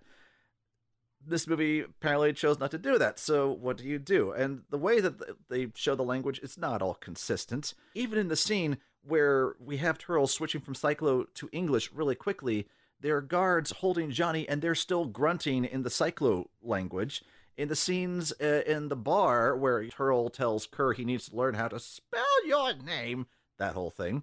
We in the background. We got this scene where he's clutching all of his drinks. Yeah, that was one of my favorite moments. Uh, he just sweeps up all of the radioactive looking green glowing goop and he just clutches it to his chest. If you had ever had aside, kerbango, you would clutch it close to your chest too, London. It's just good stuff. But even in that scene, there are Psychlos in the background grunting and laughing in the alien language. So, is the alternative then do we always have the aliens speak Psychlo and only the humans speak English? I don't really think that was an option because you have a star, John Travolta, he's got to speak English. There are actually a lot of different things they had to adjust because of John Travolta. Not, I don't know if it was at his request of the producers, but the makeup artist was going to have a lot more to put on John Travolta's face, and they're like, "No, man, he's the movie star. You gotta, we gotta sell that face. Don't hide his face." So, really, compared to all the other aliens, Travolta has the least amount of prosthetic work done to his face. Even Forest Whitaker has a lot more stuff covering his face. Mm-hmm. All the other aliens have weird gunk uh, all, all over their skulls. Uh, Travolta his is the cleanest. So, you know, it's because he's the movie star. What are you going to do? Yeah, that just bugged me so much throughout it. My idea would have just been everyone speaks English, remove any subplot about or any plot points about how Terl doesn't speak English. Everyone just understands each other and don't make it a thing because it's so distracting when you're trying to tell a crazy sci fi story. That would be a huge chunk of the movie then, because if they all could speak the same language, then they'd be able to understand man and ask them questions and teach them how to mine very easily, yeah. as well as ask them what kind of food they want to eat. So we wouldn't get the great psychological experiment of let's set them free and see what they they choose to eat first. I would be okay uh, with uh, with that not being in there and you can still have those like so crazy important. like learning chair scenes because they have to teach them how to mod. I can almost see in a in a more well done way if the language barrier it becomes a huge point of the dehumanization or the lack of understanding of the two cultures from both sides. And when Johnny learns the Psychlos language, that's when he learns that he needs to sort of understand them better and it had kind of an Eli Roth hostel feel where it turns out in the end our main character in Hostel actually speaks some German, and yeah. so the German dude has a harder time torturing him. Mm-hmm. So I think that's what they were going for, but they definitely needed to push a little bit harder on it and find a way to really play with that interplay of language switching a little bit more the list of things that they were going for in this movie is long and thick. Yeah, because they had a lot of stuff that they were trying to draw from, right? So you read this book. What uh All right. So What the fuck was your takeaway from that? Differences between book and movie. Uh, like I said earlier, the dumbest things in this movie are not the book, but the book still has some stupid things in it. The book starts off a little bit like the movie does where Johnny is he's burying his father, uh, who has just died, and he realizes, you know what, the animals that we hunt for game, there's lots of them. They have they have babies. They reproduce. Humans in our village don't seem to reproduce. There's something wrong, and no one else believes them because everyone in his is it that goddamn radiation? It's that god, and it's yeah. As it turns out, almost everyone in his town has had radiation poisoning at some point in their life, but he doesn't just because he happened to not go to a certain water well his entire life. You know, he was such a rebel all of his life. He always like went to a different stream to drink. And everyone else went to this other stream that was closer, and they got very gradual radiation poisoning because of that. Go figure. He heads off. It's kind of the same thing where he like Chrissy wants to go with him. He says no. Chrissy says, "If I don't hear from you in a year, I'm coming after you." He's like, uh, "Okay, fine." There's a much longer time frame in the book too, as it's perceived. It's not really clear in mm-hmm. like how much time has passed between Johnny getting captured and the attack, but whatever. Uh, Johnny heads off, and it like does seem like he's just like within a week's ride of Denver. Meanwhile, he runs into Terl. Now, Terl's a little bit different in the book. Terl is actually he has the first line of the book, which is "Man is an endangered species." Uh, he doesn't work with Ker. Ker is a much more minor character in the novel but he's a friendly Psychlo who actually becomes he does become friendly with the humans, but it's much more gradual and it's not as abrupt as it is in the movie. Terl has discovered that there is a vein of gold that's been unearthed because of a landslide in the Rockies. He's the only one that knows about it, but he also knows there's radiation there. He already starts to plan to use humans to do that. But the really big difference there is that no one has ever seen a human among the Psychlos. Like the Psychlos know that humans are a thing in the same way that you or I, we know that Komodo dragons are a thing, but we don't interact with them very often, if at all. Maybe you don't. Oh, fair enough. Anyway, Terl sets out. He says, "Okay, I'm gonna hatch myself a plan because I want to get off this planet." And the other thing is, Terl is not like forced to stay on Earth because he may or may not have he did because he did something to a senator's daughter. He's on Earth just because no one higher up gives a shit about where he goes. And his obsession with leverage makes a lot more sense in the book because he understands that the Psychlo society is the furthest thing from a meritocracy that you can be. Everything is based on nepotism and who you can bribe. So he just understands. If I want a future, I have to use leverage. I have to bribe people to get off, uh, to get off of Earth, and that's what he. But means- also to get off, he really does seem to enjoy the psychological warfare manipulation. Oh, that is that that that's there too. The funny thing also about the book is that in the dialogue of the book, no, there's a lot that's like said in the prose of the book that has been transferred to the dialogue of the movie. Terl never says leverage out loud in the book. He's always thinking about it, but he never says it out loud. And if you didn't have him say leverage, you would still understand his game in the movie. But they, for whatever reason, transpose a lot of lines of prose from the book and make people say them out loud. Another good example is like there's just a brief moment in the book where we, he mentions his new secretary, Churl, and in the prose it says, Terl liked Chur. She was pretty, too stupid to be a menace, got drunk with economical speed, and had other advantages. And it just moves on from there. That's it. Churl, she says like three words in the book. Women in this book are even more non existent than they are in the movie. And it's, again, it kind of gives you a hint of like how Laffy Hubbs looked at women because they are just not present at all. He has no idea how romance works because Chrissy barely talks. We never see, we rarely ever see her interact with Johnny. The only time Johnny like thinks about Chrissy, he's, he says to himself, "The loincloth that Chrissy wore that day did a good job of showing her legs and breasts." Yeah, he allegedly had a very troubling, physically abusive relationship with his ex-wife, very controlling and whatnot. So it, it tracks. L- Elron Hubbs has a long history of violence and misogyny. Uh, yeah, yep, pretty much.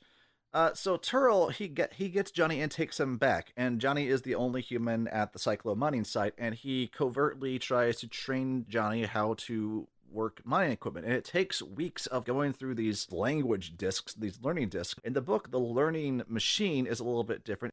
I- think it's meant to be about the size of a of a personal computer from the 1990s, like you know, monitor, tower, that sort of thing, something big like that that he plunks on a table that he he puts in Johnny's cage and he just he shows him how it works and johnny realizes he can pull the lever down and the thing will talk to him or he can push the lever up and it shoots things into his eyes and so he starts doing that the rat learns how to yes pull the lever. the so okay it's not taught to him by the force ghost of some sad extinct alien race. the other humans come into play when Terl decides, okay, Johnny, you know enough. Now we're going to go get other humans to mine this gold and takes them across the Atlantic to Scotland, where randomly goes to Scotland. And there are like settlements of humans still over there who have kind of maintained a bit more civilization than Johnny's people have because it's pre-industrial revolution technology that they're working with over there but they are smarter over there there's a really weird bit where after johnny arrives he's like kind of scanning the people who he could possibly take over and he's johnny observed that the scots had definitely been the dominant they were clearly those who'd come over from norway and from ireland and england to pollute but the scottish bloodline had remained strongest and i'm like what the fuck is Johnny like Cornelius Hawthorne from Community? Ah, I see that from your brow you have the diluted blood of a Norwegian in you. like, Swedish dogs. Swedish, are these your friends? Minorities, Jewesses, the unseasonably tanned? Like, that is really how it's coming off here. Like, how much time the book spends saying how badass the Scots are. It's kind yes, of odd. those Highlanders. Yeah, but Johnny recruits. They brought us calculus. Johnny recruits about a hundred of them, including some guys that he know could be lookalikes for him. They go over and then they begin mining the gold like they do in the movie, and they leave some people behind. And this is where, and Terl tells him, "I'm, I'm going to keep an eye on you because there is also this recon drone that flies overhead once a day. They know the exact time it's going to do it. They know what it can see, And at what canted angle they can see it. and whatever canted angle they can see it at. He has lookalike stay behind while him and some other people go off and at one point they go to they go to NORAD which is also in Colorado and they know they have to mine gold and they actually say I read about a thing called Fort Knox. Let's check that out. And they find out no Fort Knox is empty because the Psychlos raided it like the first day that they were on Earth because it's a thing full of gold but the book has an equally stupid resolution for how they get the gold that they do. There are long sections of this book dedicated to the mining. It goes into great detail about how much time they spend on this mine site, and it's is like a Tolstoy no- novel with farming. it really is. It's nom- like so dull and droll. I was like having to skim through a lot because I'm just like, why the fuck are we still talking about the load and the the drift and the fucking the cliffside? Good lord. They do find uh, nuclear weapons uh, hidden in NORAD. It's like the only thing that lasted because it's metal parts. It's not any machinery that can decay. They find a room that's kind of like the war room from Doctor Strangelove with people collapsed over the table. They've all suffocated or died from uh, air poisoning because the first thing the Psychlo did after a. I kind of enjoyed this. The way that the Cyclists find out about Earth is that a scout ship recovers, I think it's Voyager 2, the satellite that had the golden disc on it, whichever, like, or Mhm. Pioneer, and like, it has the golden disc on it. And it, there's a Psychlo historian that says, yeah, these humans, they were dumb enough to send out the most precious mineral in the world, and then also on it, give us instructions on where to find them. Who the hell does that? So that's why the Psychlos show up. And the first thing they do is just send this gas drone that go that just goes all around the planet with deadly gas and and poisons everyone that it can. And then other Psychlos show up and take out any remainders, any remaining humans. And the only humans left after that were the ones who were close enough to radioactive sites that the Psychlos didn't want to visit.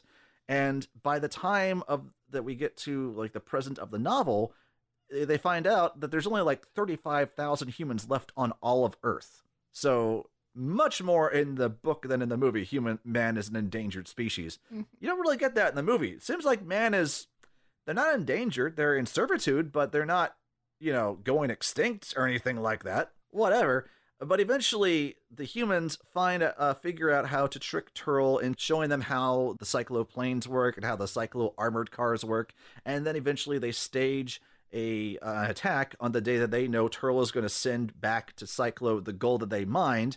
He sends it back like in the form of coffins so that he knows they'll be buried. Eventually, he's going to bribe his way to get sent back to Psychlo. Then he can dig up the gold and be a rich man. Instead, they hide nuclear weapons in the coffins, send that to Psychlo. And the interesting thing about the ending of the movie versus the ending of this section of the book is that we don't know what happened to Psychlo at the end of this section of the book. We just know that the bombs were on the teleport, they're sent off, and then they begin their attack on the Psychlo base.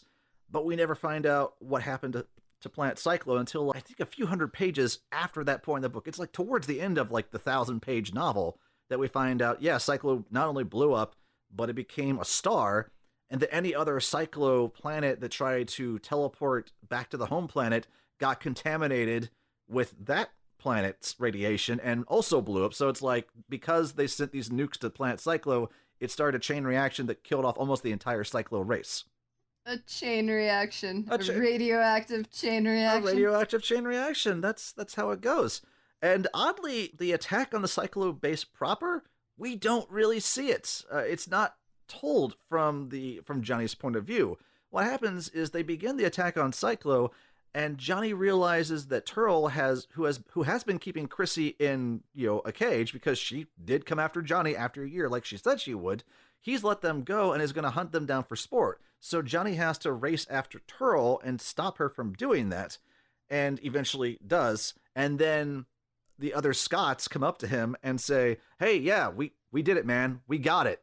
And at the same time, a gas drone has been released from the base that's now going to go and poison the rest of the humans, which is like Terl's backup plan for after he had snuffed the gold to get rid of, you know, the evidence being the rest of humanity. And Johnny has to go stop that. And I've seen, I've heard from Roger Christian that if they had made the second movie, it would have started with Johnny trying to stop that gas drone. Hmm. So yeah, that's uh, the big yeah. Those are the main differences between uh the yeah I would say book and movie. There's no Harrier jets. There's none of nothing ridiculous like that. But the movie, uh, the book is still full of just a lot of plot contrivances, a lot of ridiculous moments. Uh, and like I said, it's as a tribute to pulp science fiction, it works, but it, I wouldn't call it a fun book. I, I did not have a good time reading this thing. Yeah, I do hear that it just keeps going. Yes, it, it does. I stopped reading around, I think I read the halfway point in the book, which is like a little bit after where the movie ends. It's Mhm. after Johnny has stopped this, the, the drone, but he's just in a state of depression because he doesn't know if the attack on Psychlo worked or if they're going to send more Psychlos to planet Earth to kill him and everyone else left on the planet. And Terl is left alive. He's imprisoned, but he taunts Johnny all like whenever he comes to see him, like, "Oh, they're gonna come for you, Johnny. They're coming for you." Actually, just calls him Animal. He actually never uh, he never calls him Man Animal, but he never calls him Johnny either. He just always calls him Animal. But there are odd scenes in the book where Terl is like in a really good mood and like just picks up Johnny. Is like, "Hey there, Animal. Where do you want to go today? Let's fly around somewhere. I'm in a good mood. How's it going?" So I do remember that there is something in the book where I guess it's in the second half that we learn that the Psychlos were once a peaceful mining race that had been brainwashed, corrupted, and turned into these sadistic minions of war by a different race of individuals that are called like the Chiatrists or something. It, uh, it it is as thinly veiled as what you're describing. yeah. Yes. Uh, it does go. The book does go into detail, and I've only picked this up from like reading plot synopsis because I didn't get to this part of the book. But yeah, it's there. The the chiatrists. Can't believe they're actually called that. Uh, the chiatrists were like these other Psychlos, a, a kind of cult of Psychlos, if you will, that thousands of years ago wanted to increase the Psychlos production.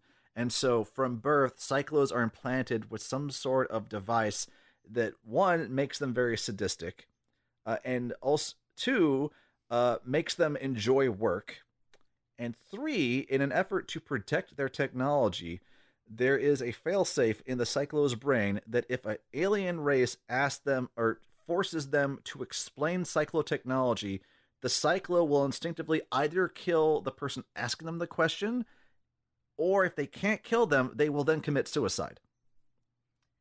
So this is actually a really interesting segue into Scientology. All right, yes, because you know people who use mind control on their pawns. Laffy Hubs was projecting a bit in this book, I think. Well, this is the weird thing. So this is another one of those moments that, like the tongue-in-cheek poking fun at world mythology and the stories that people tell without really a full understanding that they might actually also be a part of that cycle, or L. Ron Hubbard might actually be a part of that cycle. This is one of those dual statements in which L. Ron Hubbard initially very thinly veiled critique on psychiatry and what evil psychiatrists and therapists and psychologists will do to the human mind when they run amuck with it and turn people into these brainwashed individuals.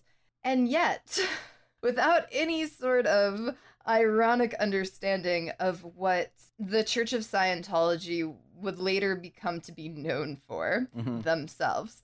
Yeah. And so a little bit we're we're not going to get into the the full full history of Scientology because that's a, a whole other bag of worms and radioactive material, but yeah, initially, so L. Ron Hubbard did create this religion. First, he created Dianetics, which was a text and a philosophy that is very convoluted. I'm not going to try to break it down. It was one of those things that, as you mentioned, the APA, the American Psychology Association, just kind of like, this makes no sense. Yeah, I think we don't know what you're talking about, man. they had to say like this is not based on empirical evidence at all, and we cannot support his findings.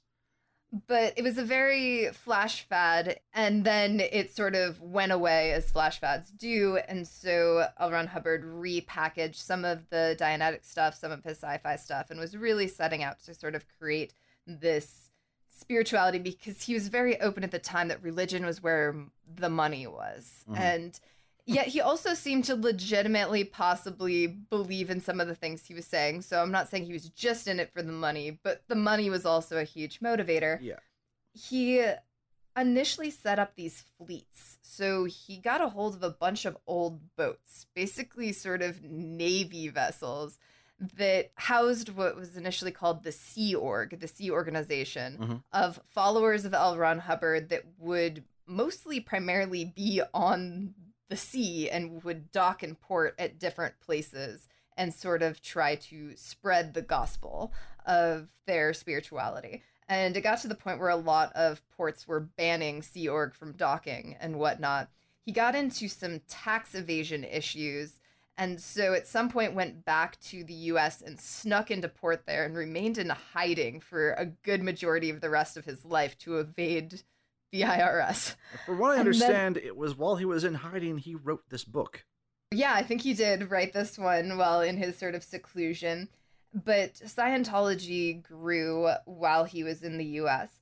There are different sort of things that came out about Scientology at the time that Hubbard was still in charge of it, but it's really with the current overseer of the church, David Miscavige, where a lot of the the darker accusations about Scientology have sort of Mhm. slowly trickled out and then escalated very quickly as the internet became a more accessible medium to sort of share information.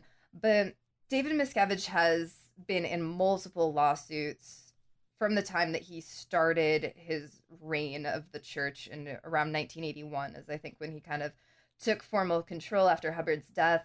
There are accusations about forced separation from family members, coercive fundraising tactics and techniques, harassment, stalking, humiliation, blackmail, physical abuse, and the list kind of goes on Yeah. where a lot of former church members later come out about the abuse and the narrative that's sort of told throughout these court documents and through sort of survivors of the church online and throughout documentaries. There's this one documentary that I watched in preparation for this, Going Clear Scientology in the Prison of Belief, which was a 2015 documentary. It's on HBO right now that interviews a lot of former church members. And they all have very similar things to say, and that when they went into auditing sessions initially, they shared a lot of their secrets, a lot of their personal information. Mhm. And that when Miscavige took control of the church, later, if they wanted to exit for some reason or they wanted to speak out for some reason, they had all of these taped audio sessions of their deepest and darkest secrets that the church then threatened to leverage over them and blackmail them. say. Leverage, I say. Yes, leverage came up as a, a term quite often in this Going Clear documentary, as well as a lot of testimonies. And Miscavige himself uses the term leverage a lot. And in Hubbard's writings, there are some fundamental stuff where he talks about how if somebody is to speak out against the church, defense is not a great tactic. You want to go on the offense. You want to be proactive about that shit. And I don't know to what extent he detailed how one should be proactive, but it seemed like blackmail and coercion is sort of almost built into the rhetoric of the offensive strategies of of the church. Mhm. And so this game of psychological warfare also stories about psychological warfare a couple of the the high guys at one point that were kind of Miscavige's right hand left hand men that themselves were often put on stalking and harassment duty of former members they were quite open about this they're like yeah I committed some crimes in the in the name of this man now I feel kind of bad about it now it's happening to me and I feel like it's kind of karma you know and retribution Oops, daisy. but that they would have these practices that were basically like Miss Miscavige throwing them into these I think they called it the hole or something. They were these rehabilitation zones if they had angered or threatened or displeased the church in some way. And they would just be these fucking with your mind games trying to sort of, yeah, torture technique 101, break down people and shame them for possibly displeasing the, the organization in some way. And there was a lot of physical abuse that went on here. There was a lot of humiliation, a lot of verbal abuse. And so watching this movie, I watched the Going Clear documentary first because I wanted to learn a lot about Scientology as much as I could, Mm-hmm. also some of their sort of base premises, because there were allegations when Battlefield Earth came out that this was some sort of Scientology propaganda piece. And a lot of the criticism was, well, there's subliminal messaging about Scientology in this, and it's going to make the youth watch this and pick up those subliminal messages and want to go join Sea Org, right? They're, they're going to go join the church. We're, we're creating a, a mini little uprising of future Scientologists from this film. I don't see a very strong case for that in this movie, actually. A lot of the base sort of mythos that Scientology is based on doesn't really make it into this movie. Like, Xenu's not really present in this movie. This is a different sci fi story, Yeah. really. There's some paranoia about psychiatry, but that's more in the novel, right? Yep. Because we don't actually get the psychiatrist as the character. We just get this overbearing cyclist population. And after watching the Going Clear stuff and all these testaments from the people in the church, including one individual who had gotten out that initially, when they were in, had been John Travolta's initial spiritual advisor in the church. So it was a woman who, um, there are pictures of Travolta at her wedding and stuff, that Oh. they were good friends. And she had been a part of the initial Sea Org stuff and yeah, had been put on as his kind of guidance mentor or whatever.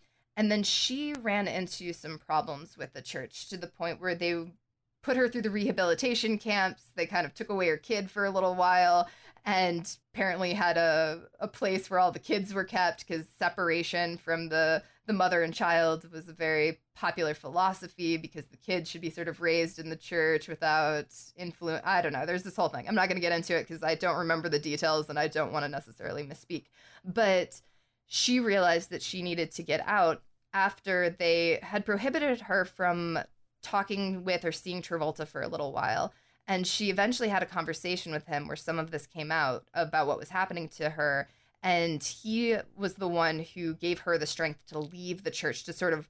She had one friend that wasn't related to Scientology that she called to come pick her up, pretending she was taking her to a doctor's appointment with her kid. And then they locked the doors and they drove away really fast mm-hmm. She's like, Well, Travolta sort of pointed out to me, why are you letting yourself be treated this way? Right? This is unacceptable. And she was very surprised afterwards that Travolta himself did not exit the church at all, that he seemed like he was going to, too. And then he just stayed right on going in this sort of shiny, happy people veneer. And she's like, he knows some of the stuff that, you know, is going on there. He was the one who gave me the strength to leave. And so that's what started some of these speculations that perhaps what ended up happening to a lot of people also happened to Travolta, and that they have some sort of secret or secrets on him, and they're holding it as leverage over him in the church so that he cannot exit. I don't know what this would be, but, and I, I don't really want to speculate because I don't want to spread more rumors about this guy because this is already kind of a, a speculative um, allegation. But going into watching this film with that in mind, that Travolta might indeed be trapped by the church in an unending cycle of endless options for renewal because he had been Ah, okay. initially right he'd been initially brought in because he was a rising star in the 80s Yeah. the church really liked their celebrity clients he was Mhm. given a lot of anything that he needed and they liked him as a spokesperson and he was that happy spokesperson for a while. And there is potential evidence that that might have changed at some point. And yet they have leverage over him that keeps him there maintaining his position. And that scene is really haunting in that regard. When you watch those interactions and the type of language that they use in that scene is this is coming straight from the head office right? That's a that's a line there. The head Mm. office is this is coming straight from the head office is a lot of the language that they use in the legal documents court cases about the church there is a head office it seemed weird to me that this planet of cyclists would have organizational terms like the head office, Yeah. the home office, at the discretion, endless options for contract renewal. Like the, there were a lot of legal sort of evasive terminology that Mhm. actually pops up a lot in conjunction with the church. And this scene just very much read to me in this moment as perhaps a passive aggressive statement of John Travolta's position within Scientology. And that's sort of what I continue to take away as the Psychlos continue to be more and more obsessed with offensive action and the importance of having leverage in maintaining power and control, which is a as far as I understand it, a central doctrine of not necessarily Scientology as a spirituality, but from David Miscavige. Miscavige, Yeah. that seems to be his his heightened mo. That leverage is the most important thing a person can have in maintaining control. That this becomes a very interestingly critical dark commentary on the current state of the executive branch of the organization. And so that to me when I watched this is like that was my takeaway about Scientology is that they in fact were the Psychlos in this movie. Ah, So shit gets dark and it gets interesting Yeah. in that regard. So that's pretty nice. I like that theory. I love that. Uh, I love that that that that puts that scene in a very much different light, and I love it actually. Uh, though talking about yeah Scientology's hold on John Travolta does kind of bring me uh, come around to a few things I wanted to mention about how this movie came to be, because it's no secret that this was uh, John Travolta's pet project for years and years and years. Apparently, he wanted to get this thing going as soon as the book came out because L. Ron Hubbard gave him an autographed copy of the book and supposedly said to him, Yeah, I hope this becomes a movie and I hope that you play Johnny. The way that Johnny is described in this book, John Travolta would have been, even young John Travolta would have been horrible casting. The way that, that Johnny Good Boy Tyler is portrayed in the book, young Dolph Lundgren would have been a better casting choice uh, than John Travolta. That's neither here nor there. Uh, he pushed for many years to get this thing going, but studios would not touch it, even when he was young. John Travolta was popular because of the association with Scientology. They just didn't want to touch it. Further and further into the late 80s, early 90s, John Travolta couldn't get anything made because he was a falling star. But then after Pulp Fiction came out and he was a lot more popular, people were like, "Oh, okay, well, we'll think about this. We'll we'll consider this." And in the mid 90s, he was getting closer and closer to getting it made. He was just shopping around for writers. This is around the same time that a young writer by the name of J.D. Shapiro shows up and is hanging out at the Celebrity Center. And these are stories that Shapiro uh, told in a famous op ed that he sent to the New York Post. He tells a story of how it was the mid 90s. Uh, he had some popularity in Hollywood because he had co written Robin Hood Men in Tights, which was the last funny film that Mel Brooks made. Uh, Dracula Dead and Loving It does not count. But he had heard that the Celebrity Center, which was like where the Scientologists hung out, was a good place to meet women. He went in there. Sure. Yeah, go figure. Uh, he like literally says, "My dick was really doing all the thinking for me at the time. What are you gonna do?" Calls him like he calls his dick Willie. He's like, "Willie was telling me to go over here." Well, I just Yeah. learned why he might have trouble meeting women. Yeah, uh, yeah. He comes off as like he's a guy with a thick Brooklyn accent who really thinks highly of his abilities as a writer and as a comedian. And as far as I could tell, he, his, his abilities as a writer, they're fine. His abilities as a comedian maybe may leave a little bit to be desired. But he says that while he was after he left there, he had while he was around had chatted up some other people. They said like, "Well, what do you do? I'm a writer." And eventually, he gets a call from John Travolta's people inviting him out to dinner. And he was like, "Okay, kind of weird." They go in, and John says, "Well, I'm uh, I'm really wanting to get this uh, a movie made of this book, and I think it would be really great if you like it. I really like your stuff." Shapiro says, Well, okay, cool. I'll read the book then. And Travolta, apparently, his response was, Well, you don't need to read the book. We'll just give you an outline. And Shapiro's like, No, I'll go ahead and I'll read the book. He reads the book. He's like, Oh, okay, I can do something with this. Pitches it to the studio that was interested at the time as Planet of the Apes meets Braveheart. And that makes total sense. And so they give him the go ahead. He puts in a draft. And apparently, it's after seeing this draft that Travolta describes it as the Schindler's List of science fiction. Because Shapiro says he wrote something that was very dark and very gritty. It was basically that. It was Planet of the Apes meets Braveheart. So, like, the gritty nature of both of those movies with some sci fi elements. He says, okay, then I get a round of notes. That's normal. Some of the notes, they make sense. They're reasonable. I change those. Other notes, they don't make any sense. I ignore those. Turn in a second draft. Then a new round of notes come in. These are not from the studio. I find out these are from quote unquote John's camp. These are notes that are terrible. They would have him remove scenes that were vital to it, add scenes and characters that make no sense, and basically destroy any cohesion to the story could have. He refused to do any of that, and he was fired. So he's like, fuck it, got fired, but whatever, I got paid, I'm out. Travolta's uh, production company, him and his producers, bring in another writer, Corey Mandell. And looking at Corey Mandell's IMDb, it's a little weird because he only has three credits on IMDb. But I looked into him, and turns out Corey Mandell, he's been like working for years in Hollywood professionally as a guy who polishes scripts.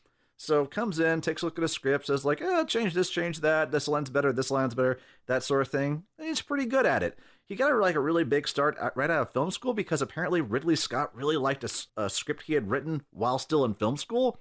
So he's like, yeah, I'm hot out of film school, and there are like stories on the front page of Variety saying that Ridley Scott likes a script that I wrote. Badass. Uh, the script was Metrop was a thinking called Metropolis, which has very clear inspirations from Blade Runner, but also William Gibson and Neal Stephenson. Uh, you know, cyberpunk, uh, you know, stuff. And had Ridley Scott made the thing, it definitely would have been a spiritual sequel to Blade Runner. And it's a shame it didn't happen, but that's Hollywood for you. He gets told about a meeting with John Travolta. And before the meeting starts, or before he goes to the meeting, his agent tells him, okay, look, John is going to offer you money. Do not take it. Do not take this job. Go in there, have the meeting, be nice to him, get your name out there, but do not take this job. He says, okay, cool, no problem. Goes to the meeting and he says, John and like 10 other people at dinner with him are all so nice, they're so charming, which Travolta does strike me as a very charming guy, if rather, like I said, unaware of many things. But he does seem like I could see how he could charm your pants off, literally sometimes. That's yes. I'm gonna dwell on that for a little bit. Nice. Anyway, Are Tra- you imagining Saturday Night Fever John Travolta or like Fanatic John Travolta? Which one gets your heart beating faster? yes. All right, moving on. I can't argue against that. They, they both work. All They right. both do kind of kind of work there. Yeah. It's actually the fanatic John Travolta, but he's in our Saturday Night Fever outfit. Oh, yeah. Now there's an image. Yeah, I'm not gonna dwell on that image. I am. but I'm a masochist that way, so let's let's keep going. As am I because I talked to you. Corey Mandell takes the job against the wishes of his agent and puts in the script. This script is available online. It's a script dated to October of 1998. That script, much like the book, actually, no, not like the book, the dumbest things in the movie are not in the script, and they took things out of the script that made much more sense or that explained a lot of things. The biggest one for me that gave a lot more explanation the character in the movie who takes the bomb.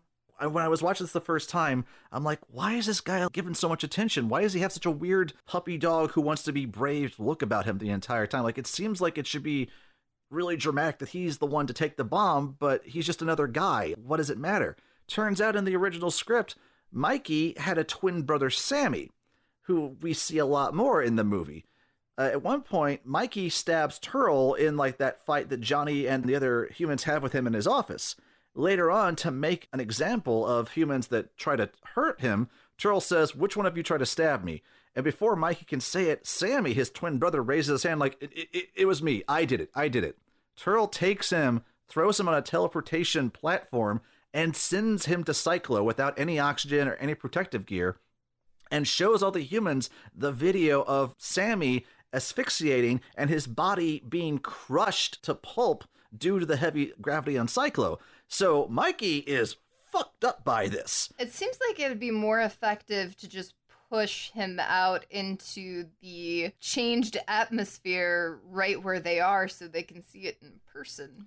Yeah, a little bit, but you get the added benefit of the Psychlo planet gravity crushing him. Like it's like the script describes like his spine snapping and his skull caving open because like his body is being pushed down by the intense gravity of the home planet. Fair. And I guess if we're getting it in cyclocam, we would be able to see it at the proper canted angle. Exactly. Yeah, it is like a little okay. slanted. They make a comment of that in the script. They're like, "Why are they filming this at a canted angle?" So I can see why they removed that line. from the- Psychlovision. Yeah, Psychlovision. exactly. So this messes with Mikey in a big bad way, and that's why he is so adamant about volunteering to take the bomb back. And he says, "I want to go there and be with Sammy." And John says, "Mike, he's dead. You can't be with him." He's like, I'll be with him. I'm going to do this. John's like, respect, man. Let's do this thing. And there's a much cooler moment where Mikey gets the planet like we see in the movie, but he has a little bit more time where he begins to fall down and the other Psychlos are laughing at him and he looks at them and just says, I'm about to die, but so are you. Click, boom. So he gets like kind of a more badass send off uh, in the original script. And there are other bits like that. There are just plots that make a little bit more sense than they do in the movie, as you can imagine. And stuff that's added in, like the Harrier jets, that are just baffling to think who decided this should be in the movie. That's just really weird. Yeah, but if you include that more human story of loss and grief, you wouldn't have time, Benji, to explore the tasty rat treat subplot. so choices had to be made. Choices. Sacrifices had to be sacrificed. Oh, oh my, yes. Um, the other thing I wanted to cover was a little bit of the people who made this movie. When I looked into the people behind this movie, it actually kind of became baffling because everyone in this who worked in this movie has a solid pedigree, and thankfully their careers didn't suffer too much.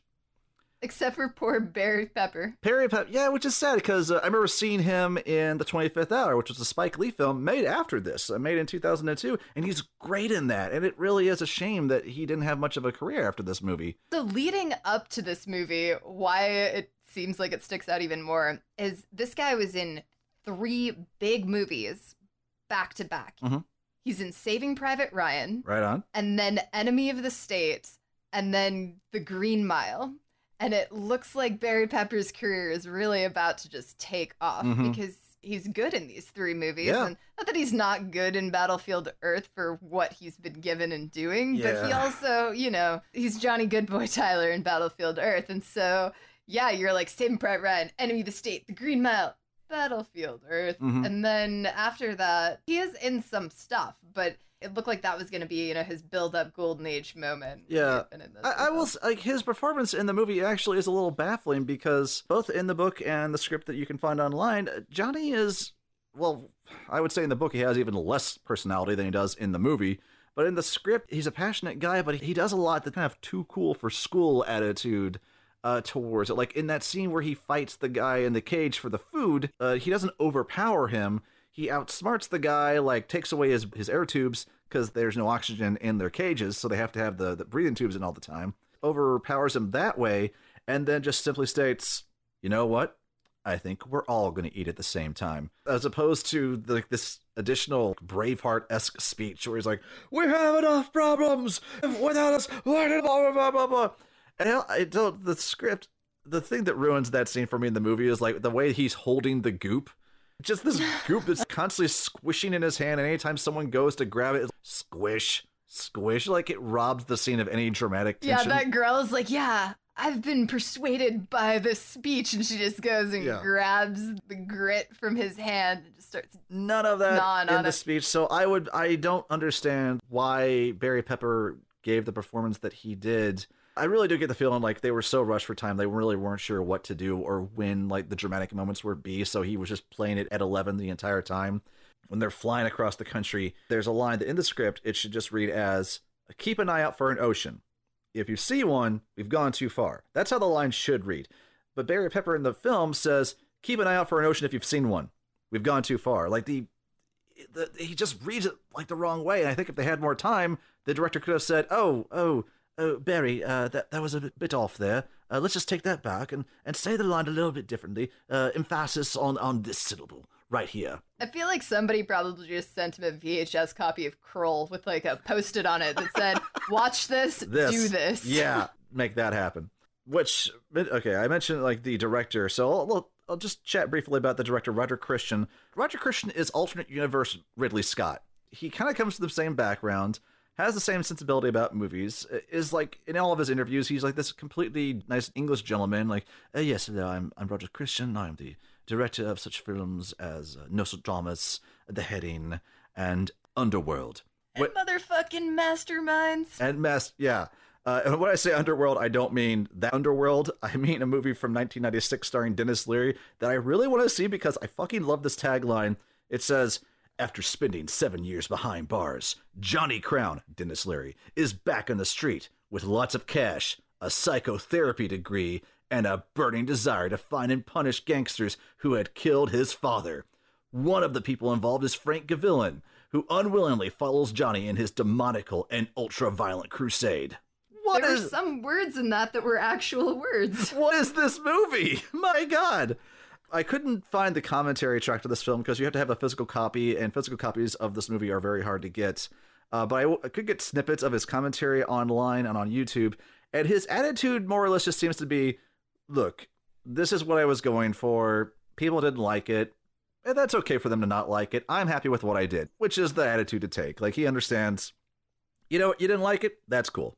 Eh, You know what? You can you can not like a movie. Did have masterminds going He for had him. master- the yeah. 1997 Walking- masterpiece. walking around with that big masterminds energy. Vincent Kartheiser and Patrick Stewart in a show off where Patrick Stewart comes and takes over an elite school of school children and holds them ransom and Vincent Kartheiser at like 17 years old comes in and saves the day. Oh god. It's amazing. It's so amazing. On the the other guy in the commentary track with Roger Christian for the movie is Patrick Tatopoulos.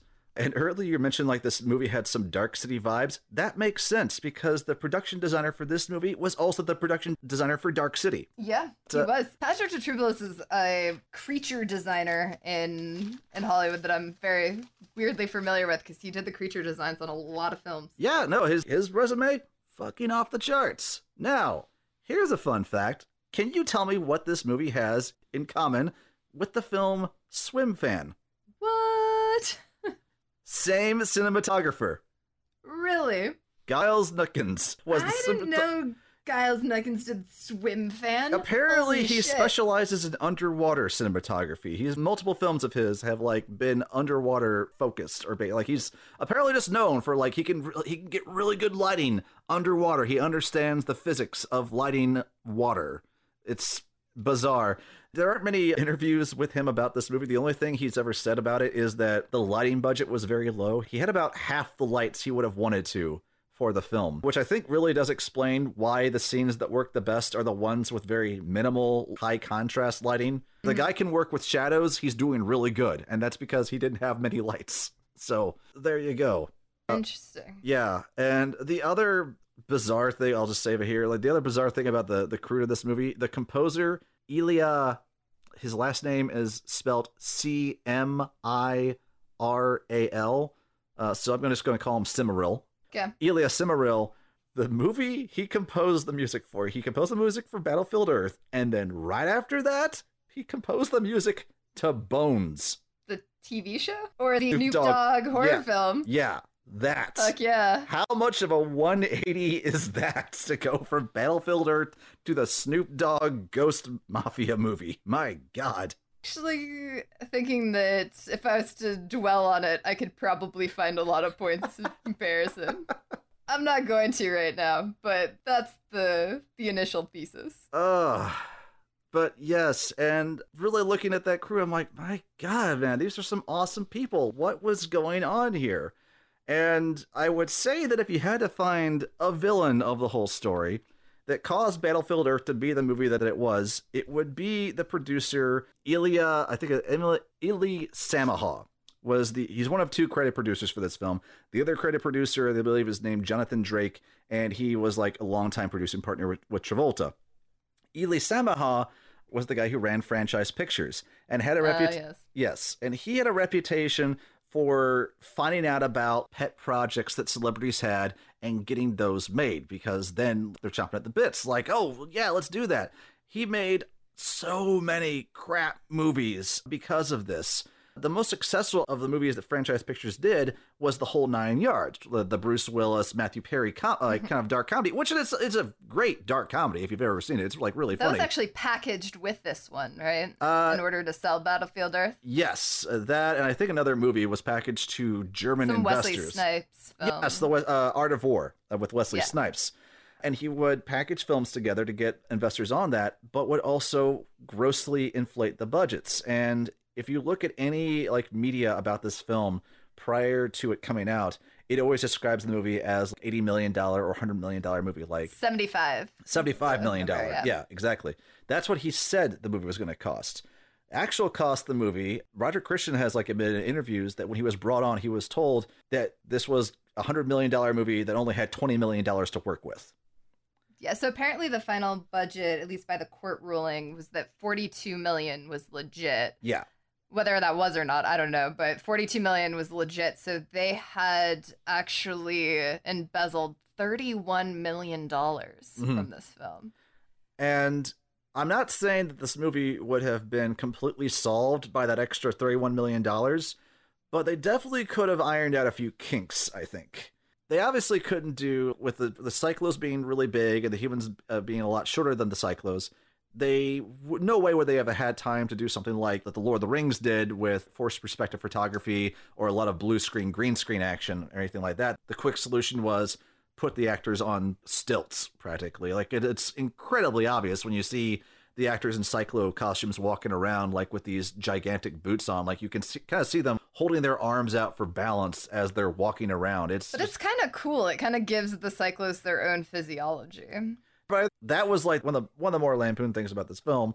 I mean, there are many other things, but that was definitely one of them. And if they were wanting to come up with a product that had a bit more visual prestige to it, yeah, that that thirty-one million dollars probably could have helped with that, or given you know the cinematographer a little bit more lighting to work with. Who knows? Uh, I mean, overall, like I said earlier, I don't think that there's anything inherently wrong with the choices made in production design and cinematography. Really, like people make fun of the the Dutch angles in the film, but you know what? That's your style. You go for it, and it gives it a very unique look, and that's fine. Nothing wrong with that.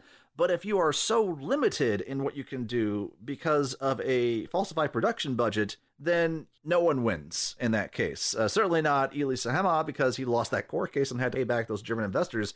I think a hundred million dollars or something like the court ruled that he ended up owing that company. The amount of money that Franchise Pictures managed to embezzle, well, I guess they didn't manage it in the end, but Yeah. it was hubristically impressive. Uh, yeah, I'll give him that. They're like, I'm gonna inflate this budget 48%. Yeah. That's a huge cut to try to skim off something. Oh, for sure. A little ways back, there was a documentary about the Cannon Group. I don't know if you ever saw that or not, but about that production company from the 1980s that made a lot of just ridiculous, cheesy 80s action films. And it, you know, talked about the founder, Golan-Globus. It talked about them and how crazy that they were, how much they fucked with the movies that like were in their company. I really think a similar documentary could probably be made about franchise pictures because there are so many ridiculous stories Mhm. about this company that I think you could easily get a similar documentary uh, about them as you did for the Cannon Group. Yes, that's the next thing we need. Yep. Somebody out there, Franchise Pictures documentary. All right, so speaking of all these people, top five. Top five. My number five is Terl, as played by John Travolta. All right. Because what was the first thing I did when we started this? I did that stupid line because I know everyone's thinking about that line. That's all anyone remembers from this movie is the ridiculous, well, you were learning how to spell your name. I was being trained to conquer galaxies. That performance is so off the rails, so absurd. You just gotta like give him a slow clap. Wow. That the valedictorian dropping his pants during his speech, like, whoa. I don't know why you did that, but the the fucking nards you have to have to do something that ridiculous. Props, man. He has a very distinct style Yes. throughout this film. Yes. Great. All right, my number five, coincidentally enough, was Patrick Tatopoulos. Um, All right. So I really liked the creature design of the Psychlos in this. I liked the weird stilts. I liked the weird nose jewelry. I liked that they were even carrying the Dutch angles through to their eyebrows. The entire thing was just odd, and there's just so much synthetic hair going on. There's a lot of latex. Yeah, I liked this race of aliens. He's also the costume designer on this film, where he's usually just the creature effects person, and he's not usually a costume designer. So yeah, he he brought it for me on this one. Not so much with the man cave or the mall cave dwellers, but Yeah. the cyclists. I, I liked what was happening Yeah. there.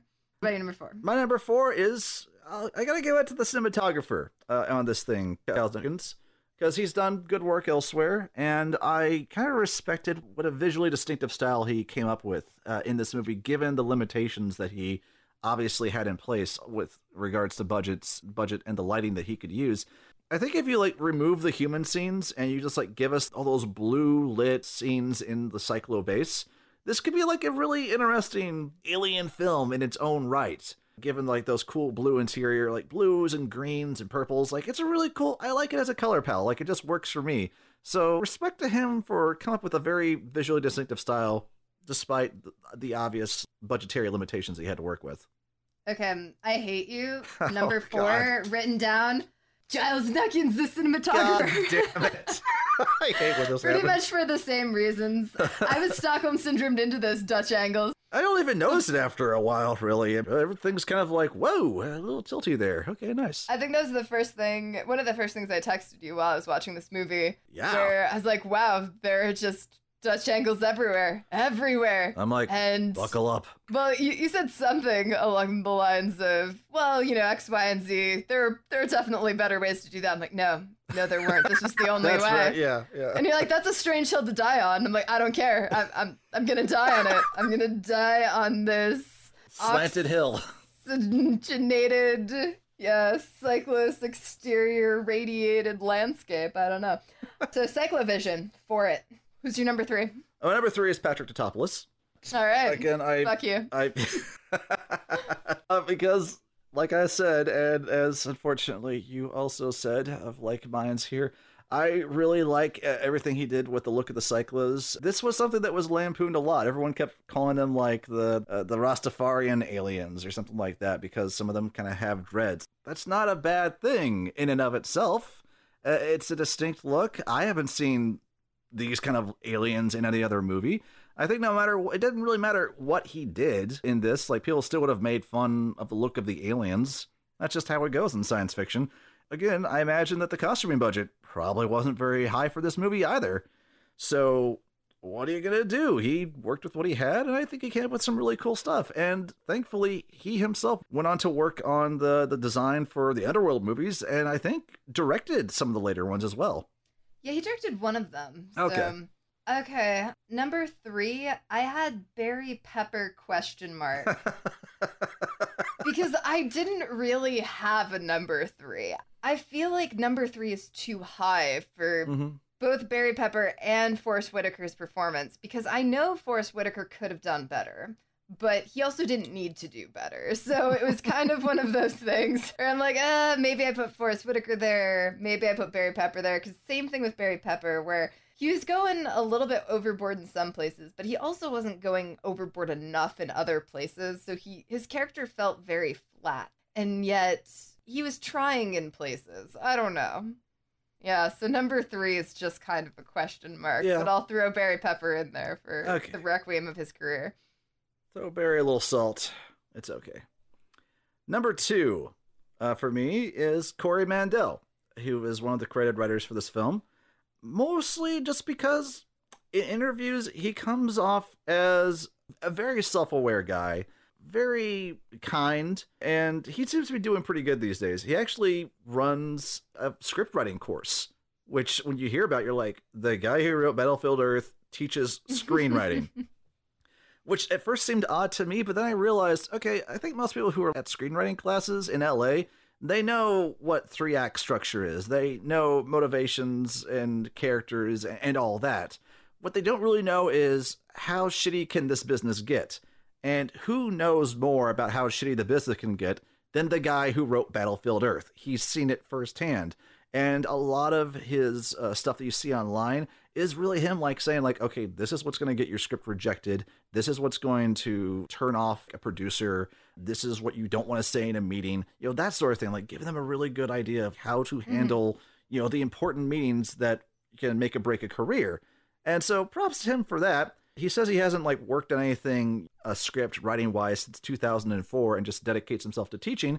And he's a really nice guy. There's an interview with him where one he says, "Yeah, I was given JD Shapiro's script. I was told read it, but don't use a single word of it." Okay, fine. He writes his own script, and he was asked how much of your script is in the final movie, and he says, I'd like to say it's less than 1%, but that wouldn't be honest. And, like, okay, Hollywood screenwriter who's actually willing to give a go at honesty, rare breed. Good for you, sir. So just, he seems like a good guy who, who got a really raw deal, so I, I kind of want to put him on the list. Fair enough. Number two, Carlo. Yeah, okay. And all his little monkey sounds. So he starts all of his sentences with these strange ape sounds and then breaks into normal speech. Piece of cake. But piece of cake. Piece of cake. Piece of cake. by God, does he bring the smoldering, piercing eyes throughout the entire run. But what And- is cake to this man? How does he know what a piece of cake is? He is a piece of cake. I don't know. He's he's delicious. He's scrumptious. He belongs with Johnny B. Greener. I can't deny his eyes. That's true. Damn. Yeah, he's he just kind of Oof. seems to be having fun in this role, and so I.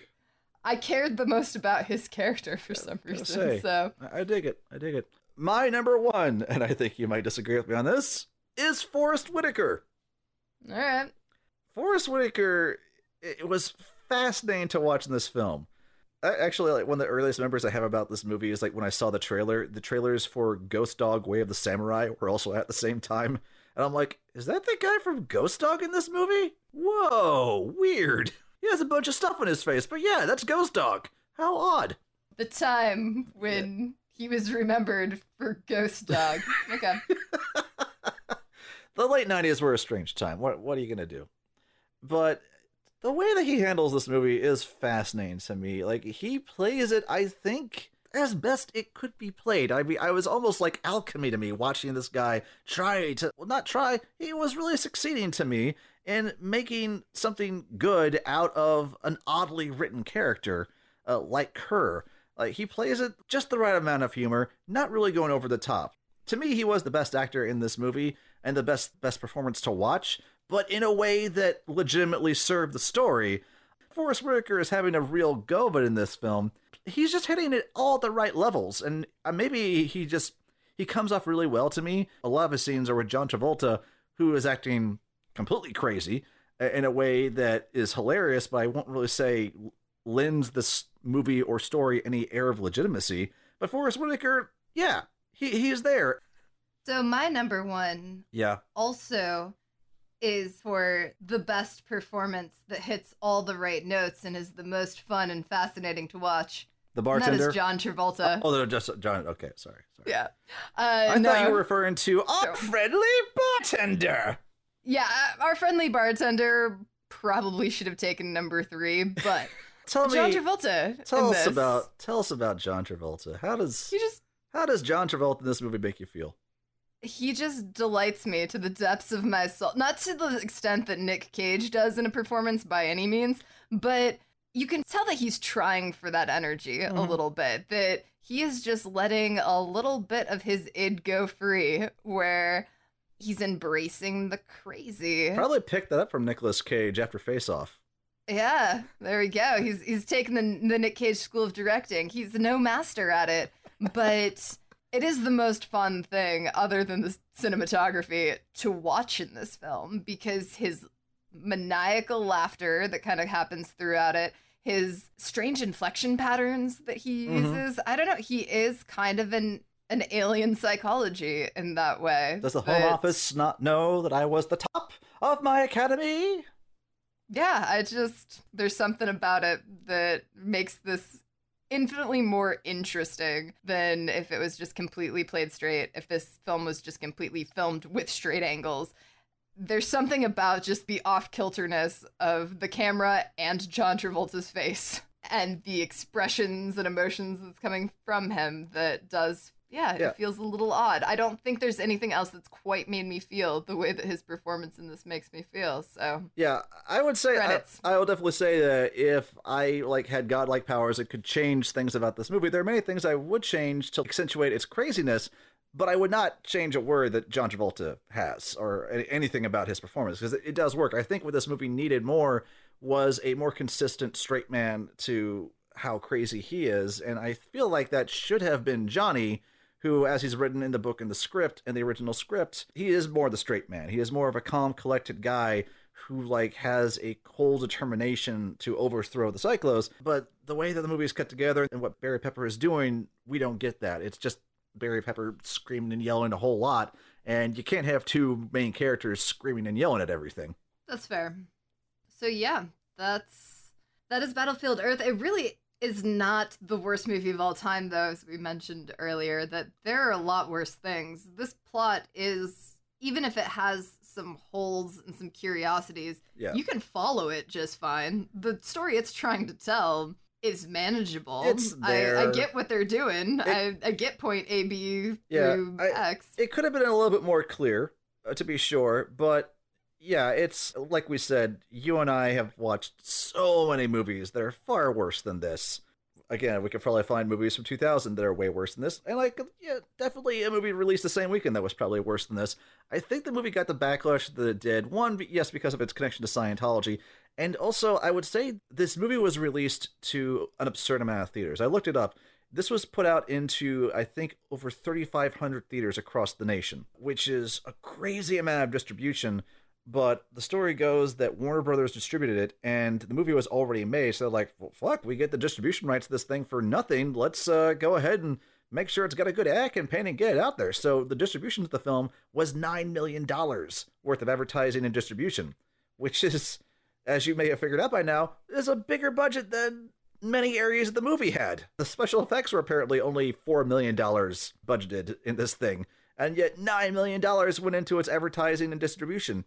So I would say it is not the worst movie of 2000 or of the decade, but it does have a very stark inverse relationship between its quality and the number of movie theaters it was put into if we're considering what mainstream cinema was looking like back in 2000. I think today, if you amped up the craziness of this movie and put it out there and give it more of a Guardians of the Galaxy meets Mad Max Fury Road kind of feel, and gave it a proper budget, this could be an awesome film to release today. But in 2000, not so much. That's fair. Yeah, there are really mediocre original Netflix movies that are sort of batch released daily that are much worse than Battlefield Oh, for Earth. sure.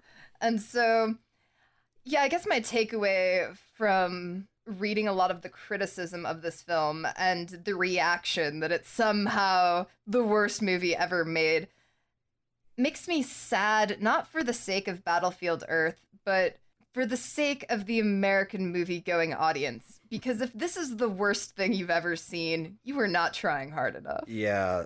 Try harder. Yeah. If you think this is the worst movie, try harder. Try Go out and watch some stuff. try harder. So, before we safe word out London, I want to ask you something. Movies have soundtracks, right? Sure. That's pretty common.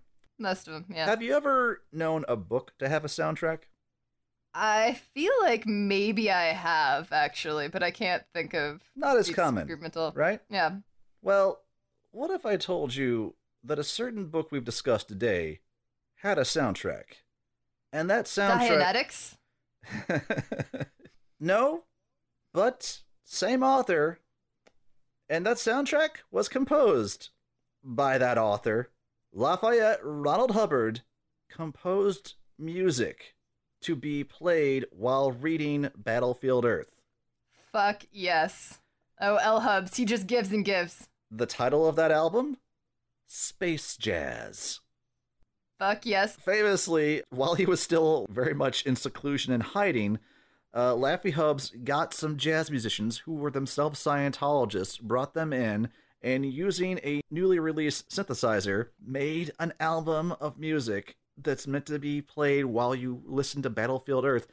One, it makes no sense because the songs, it's only 45 minutes worth of music, and the songs are only about three minutes each. So you couldn't play it while you're reading the book because it would just be looping over and over again, and there are spoilers to the book in the songs. And however crazy you think this music is, you're not thinking crazy enough. The song that we're going to hear after we safe word out is titled Terl Master of Security. And I'm just going to let all the listeners out there enjoy it because who do we have to thank for this music, for this book, for this movie? Who makes it all happen? Who's the man in the sky? Well, actually, before we do that, I will say apologies to any Scientologists we may have offended. We're openly suppressive people, so Oh, don't worry sure, about yeah. it. We insult everyone, but in the spirit of that, there is one great giant galactic overlord in the sky that might save us all. So please, save me, Xenu.